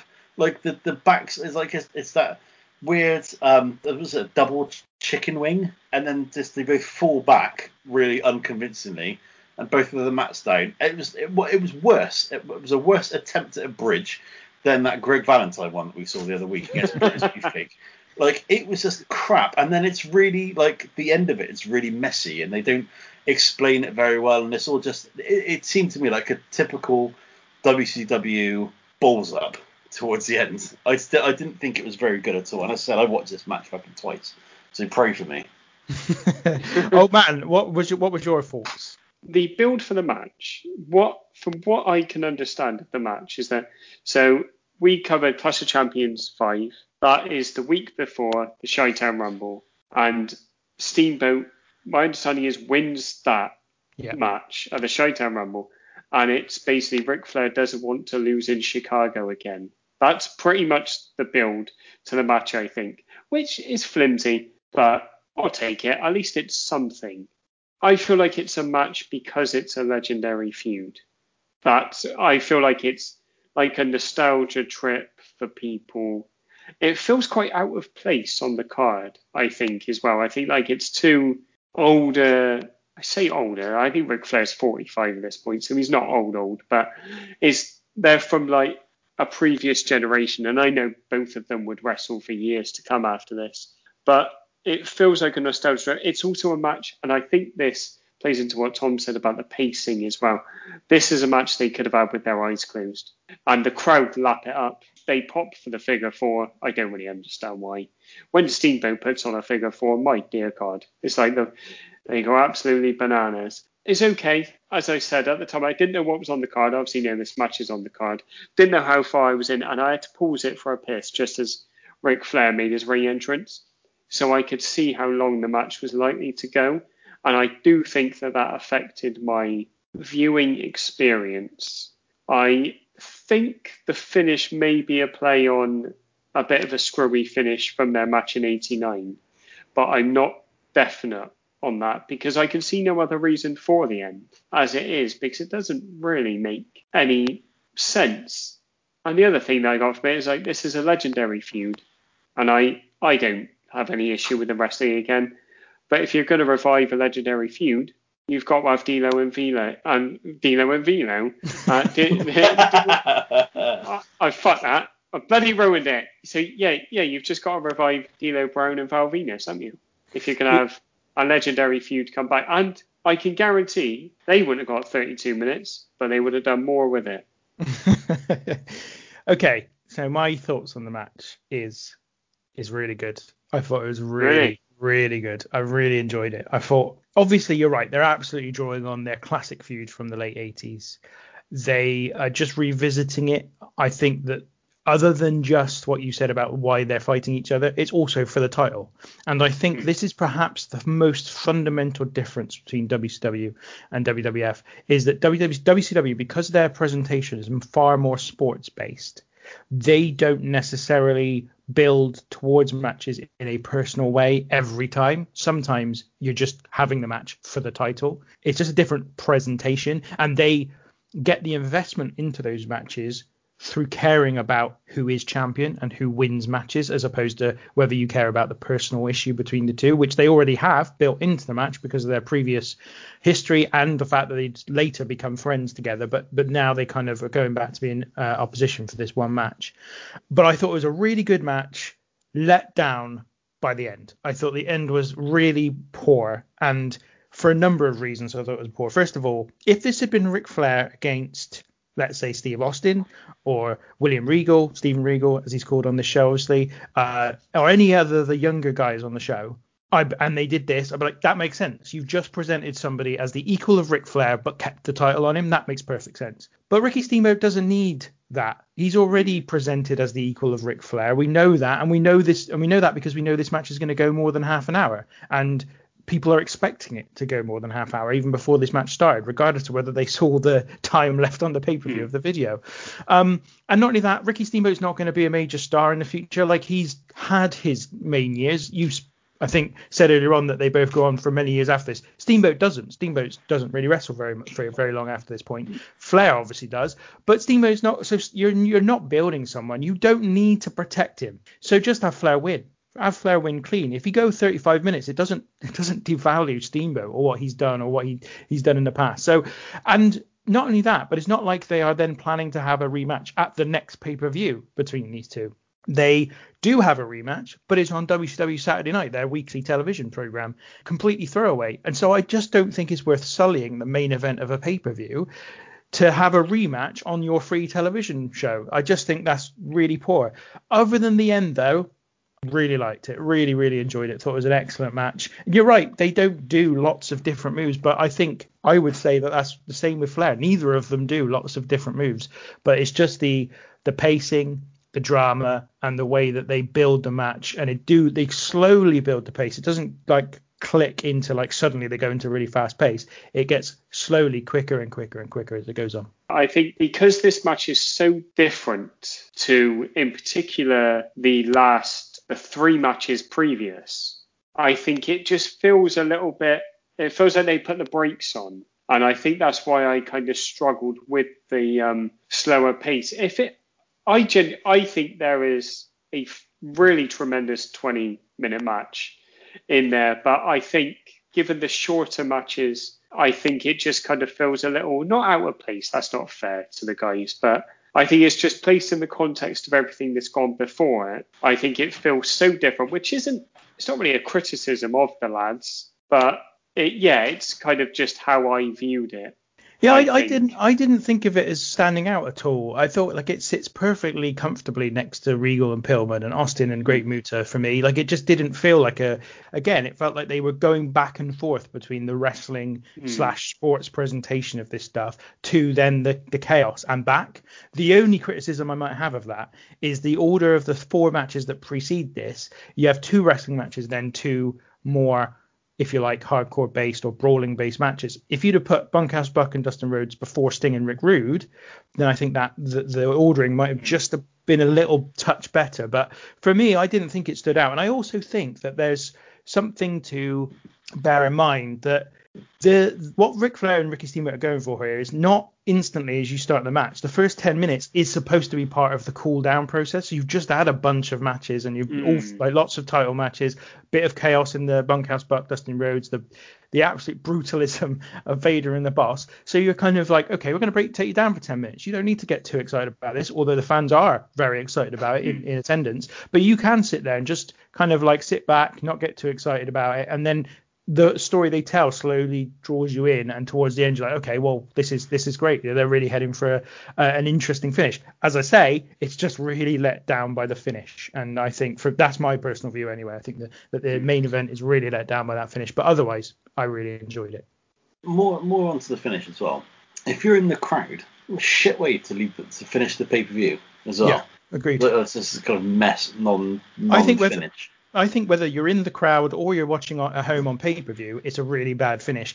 And really interestingly, after the match, so Bobby Heenan is asking about what's going on. They talk to Nick Bockwinkel and all stuff. Bobby Heenan throws a tantrum at the end of the ma- at the end of the show because he's like, "Well, hang on, you telling me that this result could change in six days' time?" And he's just channeling everyone watching the show, which is mm. we've just watched these guys go at it for 32 minutes, and you're telling me that you're not going to tell us the result until next week's free television show? Why should these people buy the pay-per-views if this is what you're going to do? Like that's where I feel it's a really bad ending just going on to uh, Bobby Heenan and Teddy Rino, they then kind of close out the show and you get end credits, which is a lovely little touch, which you don't often get these days, yeah. or you never got in WWE. Yeah. Um, there's there's a bit I meant to mention earlier on where uh, Teddy is talking to the camera and Bobby Heenan does the old rabbit yeah. ears behind his head and then has a little chuckle to himself which is lovely. I think um, they work really well together. I think that they yes, Tony Schiavone makes him makes it look like he's really kind of like kind of rolling his eyes at Bobby Heenan all the way through. There's a couple of times where they're both looking at the camera and he, and Schiavone knows Heenan's doing things behind his back and he's kind of being a bit silly and Schiavone's kind of rolling his eyes and I just thought they, they work well together. They they yeah. they're a good they're a good act. This felt like a golden pairing that if I'd watched more I may have been proved totally wrong, but if I'd watched more, I would probably hold them in the same esteem as uh, maybe even JR and the King. I think I think they are tremendous together. I think on that point, I think I don't know because I haven't seen a huge amount of them at this period of time.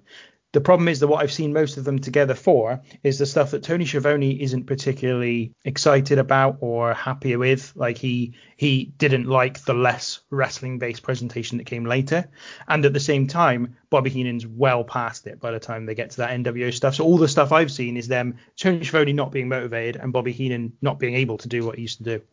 And usually with another person. That's right, yeah. Which, which for me, I don't like a three-man announce team. I think it upsets the dynamic too much, unless they've got it in specific roles. So I used to like it when they'd get Mike Tenay in for the cruiserweight stuff because it felt like it was slightly different, and he'd be almost like the analyst of it. But yeah, generally, I don't like a three-man announce team, which is weird because that's kind of what we are. Yeah. so when you mention Mike Tenay, all I could think about, Tom, was your impression of Don West. oh yeah, yeah. When he when he when he'd get really carried away, and he, he'd be like, he'd be like, "Oh my God, AJ Styles is so quick, he's so agile, he's so quick, he's so unbelievably fast, and he's so good." all right, all right, Don. What's happened to your voice there, mate? They, they they did have a habit those two on TNA of just shouting pretty much the entire way through a show, and and I think it got over the top. There's a bit in, in I think it's the match, the first match between Kurt Angle and Samoa Joe, where where Don West he, he goes. So I think Kurt Angle was trying to get Samoa Joe in the ankle lock, and Samoa Joe like hits him in the nuts and get and gets him into like the rear naked choke. Uh, the was it the Coquina Clutch? Is that what they call it? And he goes, um, he goes, oh my god, he tried to get me ankle lock. Samoa Joe got him in the groin. say anything. It's a... Classic. Classic. Okay, so let's get your overall thoughts on the show, including your match of the night and your rating out of 10. Uh, let's start with Old Man. Tom touched upon the end credits, so it the show does end on a bit of a flat note, but the guitar over the end credits mm. is fucking come on. I thoroughly enjoyed this. I really, really, I think that's probably come across. I was it's slow paced, as I think the main event is. I, I didn't find it boring. I just didn't find it particularly engaging. There's short, punchy matches. As I said, slower than the main event, but minor gripe. Schiavone and Heenan are tremendous. I do believe that in different hands, given my preconceived ideas of WCW, I would not have been as willing to go with the flow, which says more about me than the presentation of the show. Now, match of the night is a tough one because there's Austin Muta, Vader Boss. To be honest, any any of the undercard, but I think I'm going to go Flying Brian and Lord Steven Regal. And in terms of a rating, I'm going to give it a good solid seven out of ten. To be honest, touch and go for an eight, but I don't feel like it's at the level of WrestleMania 19 or WrestleMania 30 that I gave eights. Thomas. Uh, I'm going to go with a five on this one. Um, it didn't meet my expectations as I thought it would. I thought it'd be a bit sillier, a bit daft, and I think I'd have more fun watching it than I did. That being said, it's not bad at all. That's why it's smack bang in the middle for me in average pay per view. I'm not ever going to go back and rewatch this. I, I wasn't bored really at any point until the main event, which I really did struggle through twice, as I mentioned earlier. um, the high points for me are probably Brian Knobbs in a towel, uh, uh, Jesse Ventura's hair. I think it's fair to say we watch wrestling in very different ways. Um, uh, but like I didn't, I didn't mind, I didn't mind it, but I won't go back and watch it again. I think my match of the night would be a tie, is a tie really between Regal and Pillman and Vader and the Boss. I think I'm going to go with Vader and the Boss just because it felt completely different to every other match on the pay per view. So that's why I'm going with Vader defeating the Boss. That's fair. with, that's a, fair. with a Vader with a Vader salt, and then the one With two a Vader salt. Lovely. and then the victory. God. It's the way that he just keep, keeps adding stuff to the end of the match. Um, I could have picked a number of different matches as match of the night. I'm going to go with the main event as match of the night because I really did enjoy it, and I really enjoyed a lot of the others. But I thought they went 32 minutes. I gotta give them, I gotta give them credit for that, and it is for me the best match on the show. but it's also the match that takes it down a notch in my rating, and that might sound a bit contrary, but I'm giving it an eight, and I was close to giving it a nine. I would have given this show a nine had they ended it, ended that main event mm-hmm. better than they did. And honestly, that's the only reason it didn't get a nine is because of that ending. I, I, was close to giving to giving my third nine out of ten in a row on this show. Um, that's how that's how good I thought it was. Uh, the overall, as I said, the show just is really good in terms of the variety they give us. You get wrestling match, bit of chaos, couple of wrestling matches, another bit of chaos, wrestling match Hoss battle, then the main event with like you know 30 minutes long storytelling, epic kind of presentation. Love it. I thought it was. I thought all of that was really good. Tom, you want to say something? I think you pronounced hospital wrong. and as I say, all of that added up to me is a very good show. There wasn't a single match I didn't like, start to finish. Every single one gets thumbs up from me. And as I say, the main event I thought was cracking. And so it's an 8 out of 10 for me, and that is my match of night. But it's really interesting that we have such different perspectives on the show. And I think partially it might be a consequence of maybe a reflection of how much each of us really enjoys WWE's presentation of wrestling com- compared to the more traditional presentation of wrestling that you get here with WCW. Because that is the big difference, isn't it? Is that the, the presentation of this show is almost all geared towards that sports presentation, and a lot a lot of the way away from the entertainment part. And I guess this is why people talk about wrestling and sports entertainment and the difference between the two. And I think let's even I think you can even see it in today's WWE that, that there's such a difference now, but by the way that people expect wrestling to be presented because of the way WWE's done it for the last 20 years and been unopposed, that it's difficult sometimes to get into the mode of something which is presented completely differently. Mm. yeah, very much so. I was very surprised how much I enjoyed this. Mm. Like really, really surprised because I didn't have a clue what what it was going to be going into this, and I was kind of with it within 10 minutes. I think. I think by the end of the first match, I was like, "Hello, on to submit it. To be honest, I was in as soon as I saw Jesse Ventura's hair and then Johnny B. Badd's outfit, and I just kept riding that wave.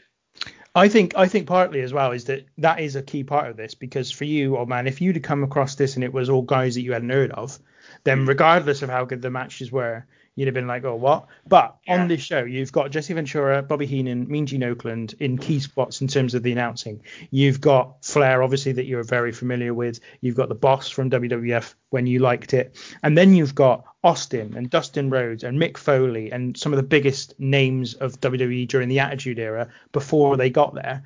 So there's just so much to invest in um, yeah. in terms of uh, in terms of the people you know, and that brings me to the bit I kind of held off talking about bef- before, which is that this is almost the end of this version of WCW because. Oh. What a bloody because... waste! I, I've literally just got into it.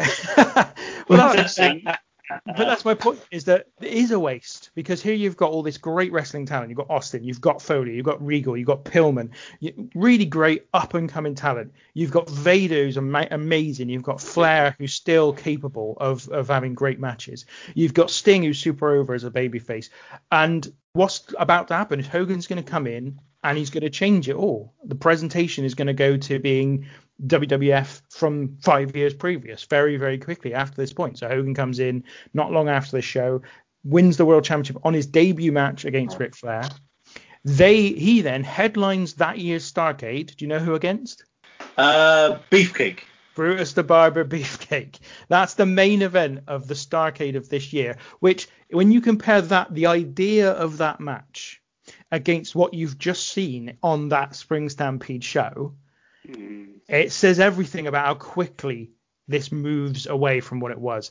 I think um, I'm not sure exactly what show it is. I think it might be Halloween Havoc the same year. Steve Austin loses the US title to Hacksaw Jim Duggan in about 20 seconds. Basically, it just transforms into something completely different, and and I think it's a thing that people really felt at the time a great shame because when and not and when you look at it retrospectively, there's a sense that actually what WWE did is go, we'll have a bit of that. We will do what you were looking like you were going to do at this point, where you've got this great roster of really talented guys with some harder edged wrestling as well mixed in. We'll take all that and we'll put it on our show and make it the, the central part of our presentation. And that won them the war against WCW. So it just feels like a really interesting snapshot in time of where WCW hmm. was and and where they kind of went wrong with it, even though obviously Hogan was an important part of the puzzle to getting them to be majorly successful at one point. So yeah, just a just a really interesting moment in time, I think. It is interesting, and I'm a little bit sad as well now because I thoroughly enjoyed that. Yeah, and it's funny what Tom said. This is, I think, the first show that we've done, even like WrestleMania 19 and WrestleMania 30, I wouldn't necessarily do it with. I might one day go back and watch this show. I think that's fair. And when I do, I'll tell you all about it. I'm, I'm looking forward to that.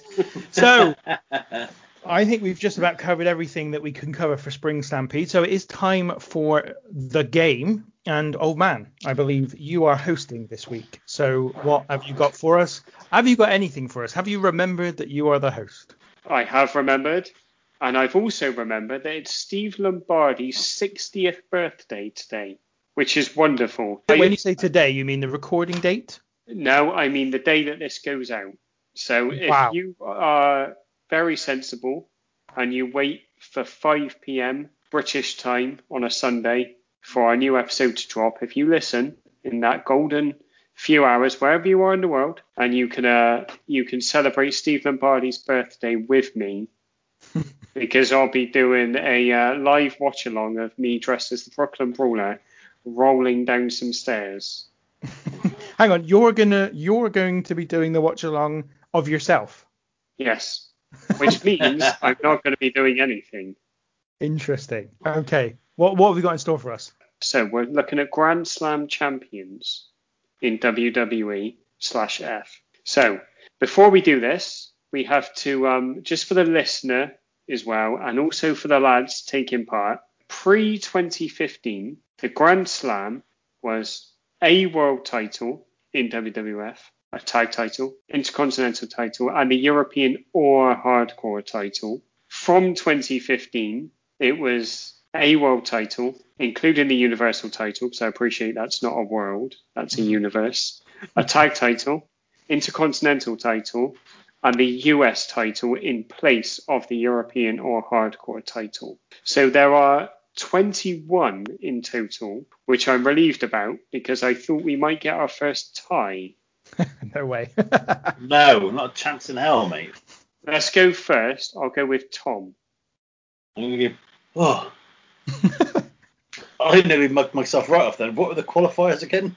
oh come on, Tom. Listen to the damn. So- it's not. Free 2015 world title, tag title, intercontinental title, and one of European or hardcore title. Right. Yeah. From yeah. 2015, those titles, but substitute the US title for the European or hardcore title. Tommy, go. Shawn Michaels. Yes. Um, Chris Jericho. Yes. Oh, the goat. Um, I'm gonna go Rey Mysterio. Yes. Raymond Mysterio. Raymond. Um, Kurt Angle. Kurt Angle. Angle, Angle. Yes. Jeff Harvey Hardy. yes. Mike Adamine. Correct. Uh, Edge. Correct. Adam Copeland. um, Christian. Christian. Yes. Um, oh, I'm not sure. Yeah, Triple H. Yes, of course. Ha ha ha. It's Triple H. Uh, Chris Benoit. Sorry, Tommy. No. I should- No, no, he he may be an awful human being, but he's not a Grand Slam champion. So this will be where the criteria changed in 2015. Why he's not? Because he's definitely been an IC and a US title champion And a tag. and a tag champion and a world champion. It's just that was from 2015. So I don't know how you want to talk about this. I don't know if that's what what we're talking about here. It's a fair point. Those were the criteria. You know what? I- I think you can have it. I think so. I think that's fair. So he's an awful human being, but you can have him. Uh, I'm gonna go with. I may have chubbed myself here. Who knows? Um, I'm gonna go with. Oh, I'm not so sure now. Yeah, Kane. Oh, you fucking bastard! That was just written. I've just written that From loud. down. Hellfire and something stone. It's him. It's Kane. That's gotta be Kane. Do you know what this? Oh. Come on, strap on a pair of bloody bollocks, both of you. The thing is, though, I've got a joke answer and I've got a real answer, and the real answer might be wrong, and I'm scared now. So I'm going to go with Ric Flair. Like Ric Flair. Uh, no, Ric Flair's not there. Ric Flair's not there, just like your pubic hair. Um, but but have, again, No. no, no. well, Well, surely he- he must well, he must have he's- held the US title at one point. He must have I, held the. I do not believe he did. well, I think he probably has, but in the 1980s.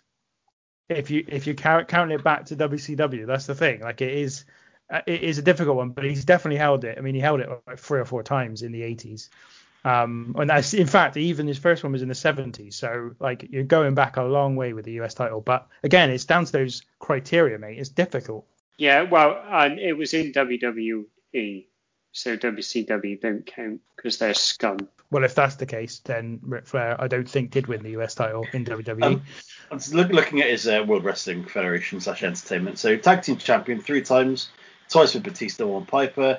Intercontinental Championship one time, Heavyweight Championship two times. I think that should be enough for it to be a you know legit a, a contender in this. Um, Royal Rumble winner 92, 13th Triple Crown champion, Slammy Award for Match of the Year versus Shawn Michaels WrestleMania 24. WWE Hall of Fame two times in 2008 individually and 2012 as a member of the Four Horsemen, and he's got a WWE bronze statue. oh, I lovely. Um, can I tell you who my other answer was before we continue? You certainly Um, can. Foxy Stout. Yeah. Interesting. Um, and Foxy Stoke would have been correct. I, I had. How how about these? I had Dolph Ziggler. Uh, no. No. No, no, no, not according to this. I think that's correct. I think that's Well- right. I think the site that I got this from wasn't correct. Oh, No, is this is this old man's corrupt wrestling website.com? you got it from? I've also got. Um, how about The Miz? Uh, the Miz, Mike Mizanin, he's a he's a grand slammer. And so I was also. I've got on my list here Daniel Bryan. Yeah, D. Bry. Um, how about John Cena? Uh, John Cena is not listed. I don't think he's won the IC belt, which is a reason why he's not. So I, I have no problem with that if, if that's the case. And I've also I've also listed Brock Lesnar, but just because you have to. But I don't think he's won the tag belts. No. Um, Rob Van Dam. Rob Van Dam, Mr. PPV RVD, correct. Do you know what? He has won. He bloody has won a tag team championship as Brock Lesnar. Is he? No, I'm looking at I'm looking at John Cena. And finally, I had Alberto Del Rio. No, he was too he's too busy allegedly beating women to be a Grand Slam champ, unfortunately. I just want to point out though, Tom, what I did there was I picked the ones I thought most likely first, and then picked the ones that were less likely. No, to, to be fair, I wasn't getting anywhere after. I know, I know. I was, I was more I've referencing made- your I've- previous performance, if I'm honest. So I may have got Rob Van Dam. I, he did cross my mind, but I did think because obviously he did win the WWE title, but I think I've forgotten that. Um, so let's just clarify a few things. What did you? What title did you see? You didn't think John Cena had won? The, uh, the um, the Intercontinental. the IC, yeah. Yeah, you're correct. Yeah, he hasn't won it. So the ones that you missed were Kofi Kingston, Yeah. Seth Rollins, Hmm. Randall Keith Orton, Oh, he's been around forever, hasn't he? You, Randy Yeah. Orton in every single subject is there. Yeah. And also, he's there, and we miss him every time. I think we missed him for the Royal Rumble winners as well. And I just, I just Yeah. don't think of him. I just do not think of him ever. Uh, Roman Reigns, Dean Ambrose, hmm which, with respect to Dean Ambrose, is disgraceful. Uh, well, it's the Big Show. See, isn't it? Longevity and people that got a recent push. Yeah. Uh, Jonathan Bradshaw Layfield. Yeah. Uh, so good they named him twice. Booker T. and Edward Guerrero. And interestingly, by his absence, no Undertaker. No, he wasn't touching the Intercontinental title. I do believe he's won everything apart from the Intercontinental and the US title. If two things had happened, um, then he could have been a Grand Slam champion. First Yeah. one being that if he had at one point in his in his career pursued either the Intercontinental or US title, the other one would be that if he gave a flying fuck about the Grand Slam title, because I'm sure he doesn't, and nobody else does in WWF either, I imagine. Of course, he. This is why I was talking about the Intercontinental title because I was thinking, I was like, oh yeah, because he did win the Hardcore title, didn't he? Yeah, he did. Yeah. Well, lovely stuff. That is the end of today's episode. It's been a, a very interesting one, a show that none of us, I don't believe, had seen before this, uh, before we watched it for this uh, episode. So really, really interesting. And um, obviously, if you want to join us on social media, we would welcome you with open arms. RWR Pod UK is where you can find us: Twitter, Instagram, Facebook, and YouTube. Uh, old man, Well, thank you very much, Ben. I think it's been a great show. I think I think I really enjoyed it, and I think the listener can take a lot of things from it. And the main thing I want them to take is always remember Ken Patera. And and uh, and Thomas, also thank you for your contributions to today's show. Uh, you're welcome. It was a it was it was a fun it was a fun chat. I didn't care too much for the show, but what I am happy about now is I'm going to go off and uh, crack open a couple of beers for uh, Big Steve Lombardi now. the party is about to begin, and I'm sure it is where you are as well. We'll be back, of course, next week with another episode of the Random Wrestling Review. But until then, take care.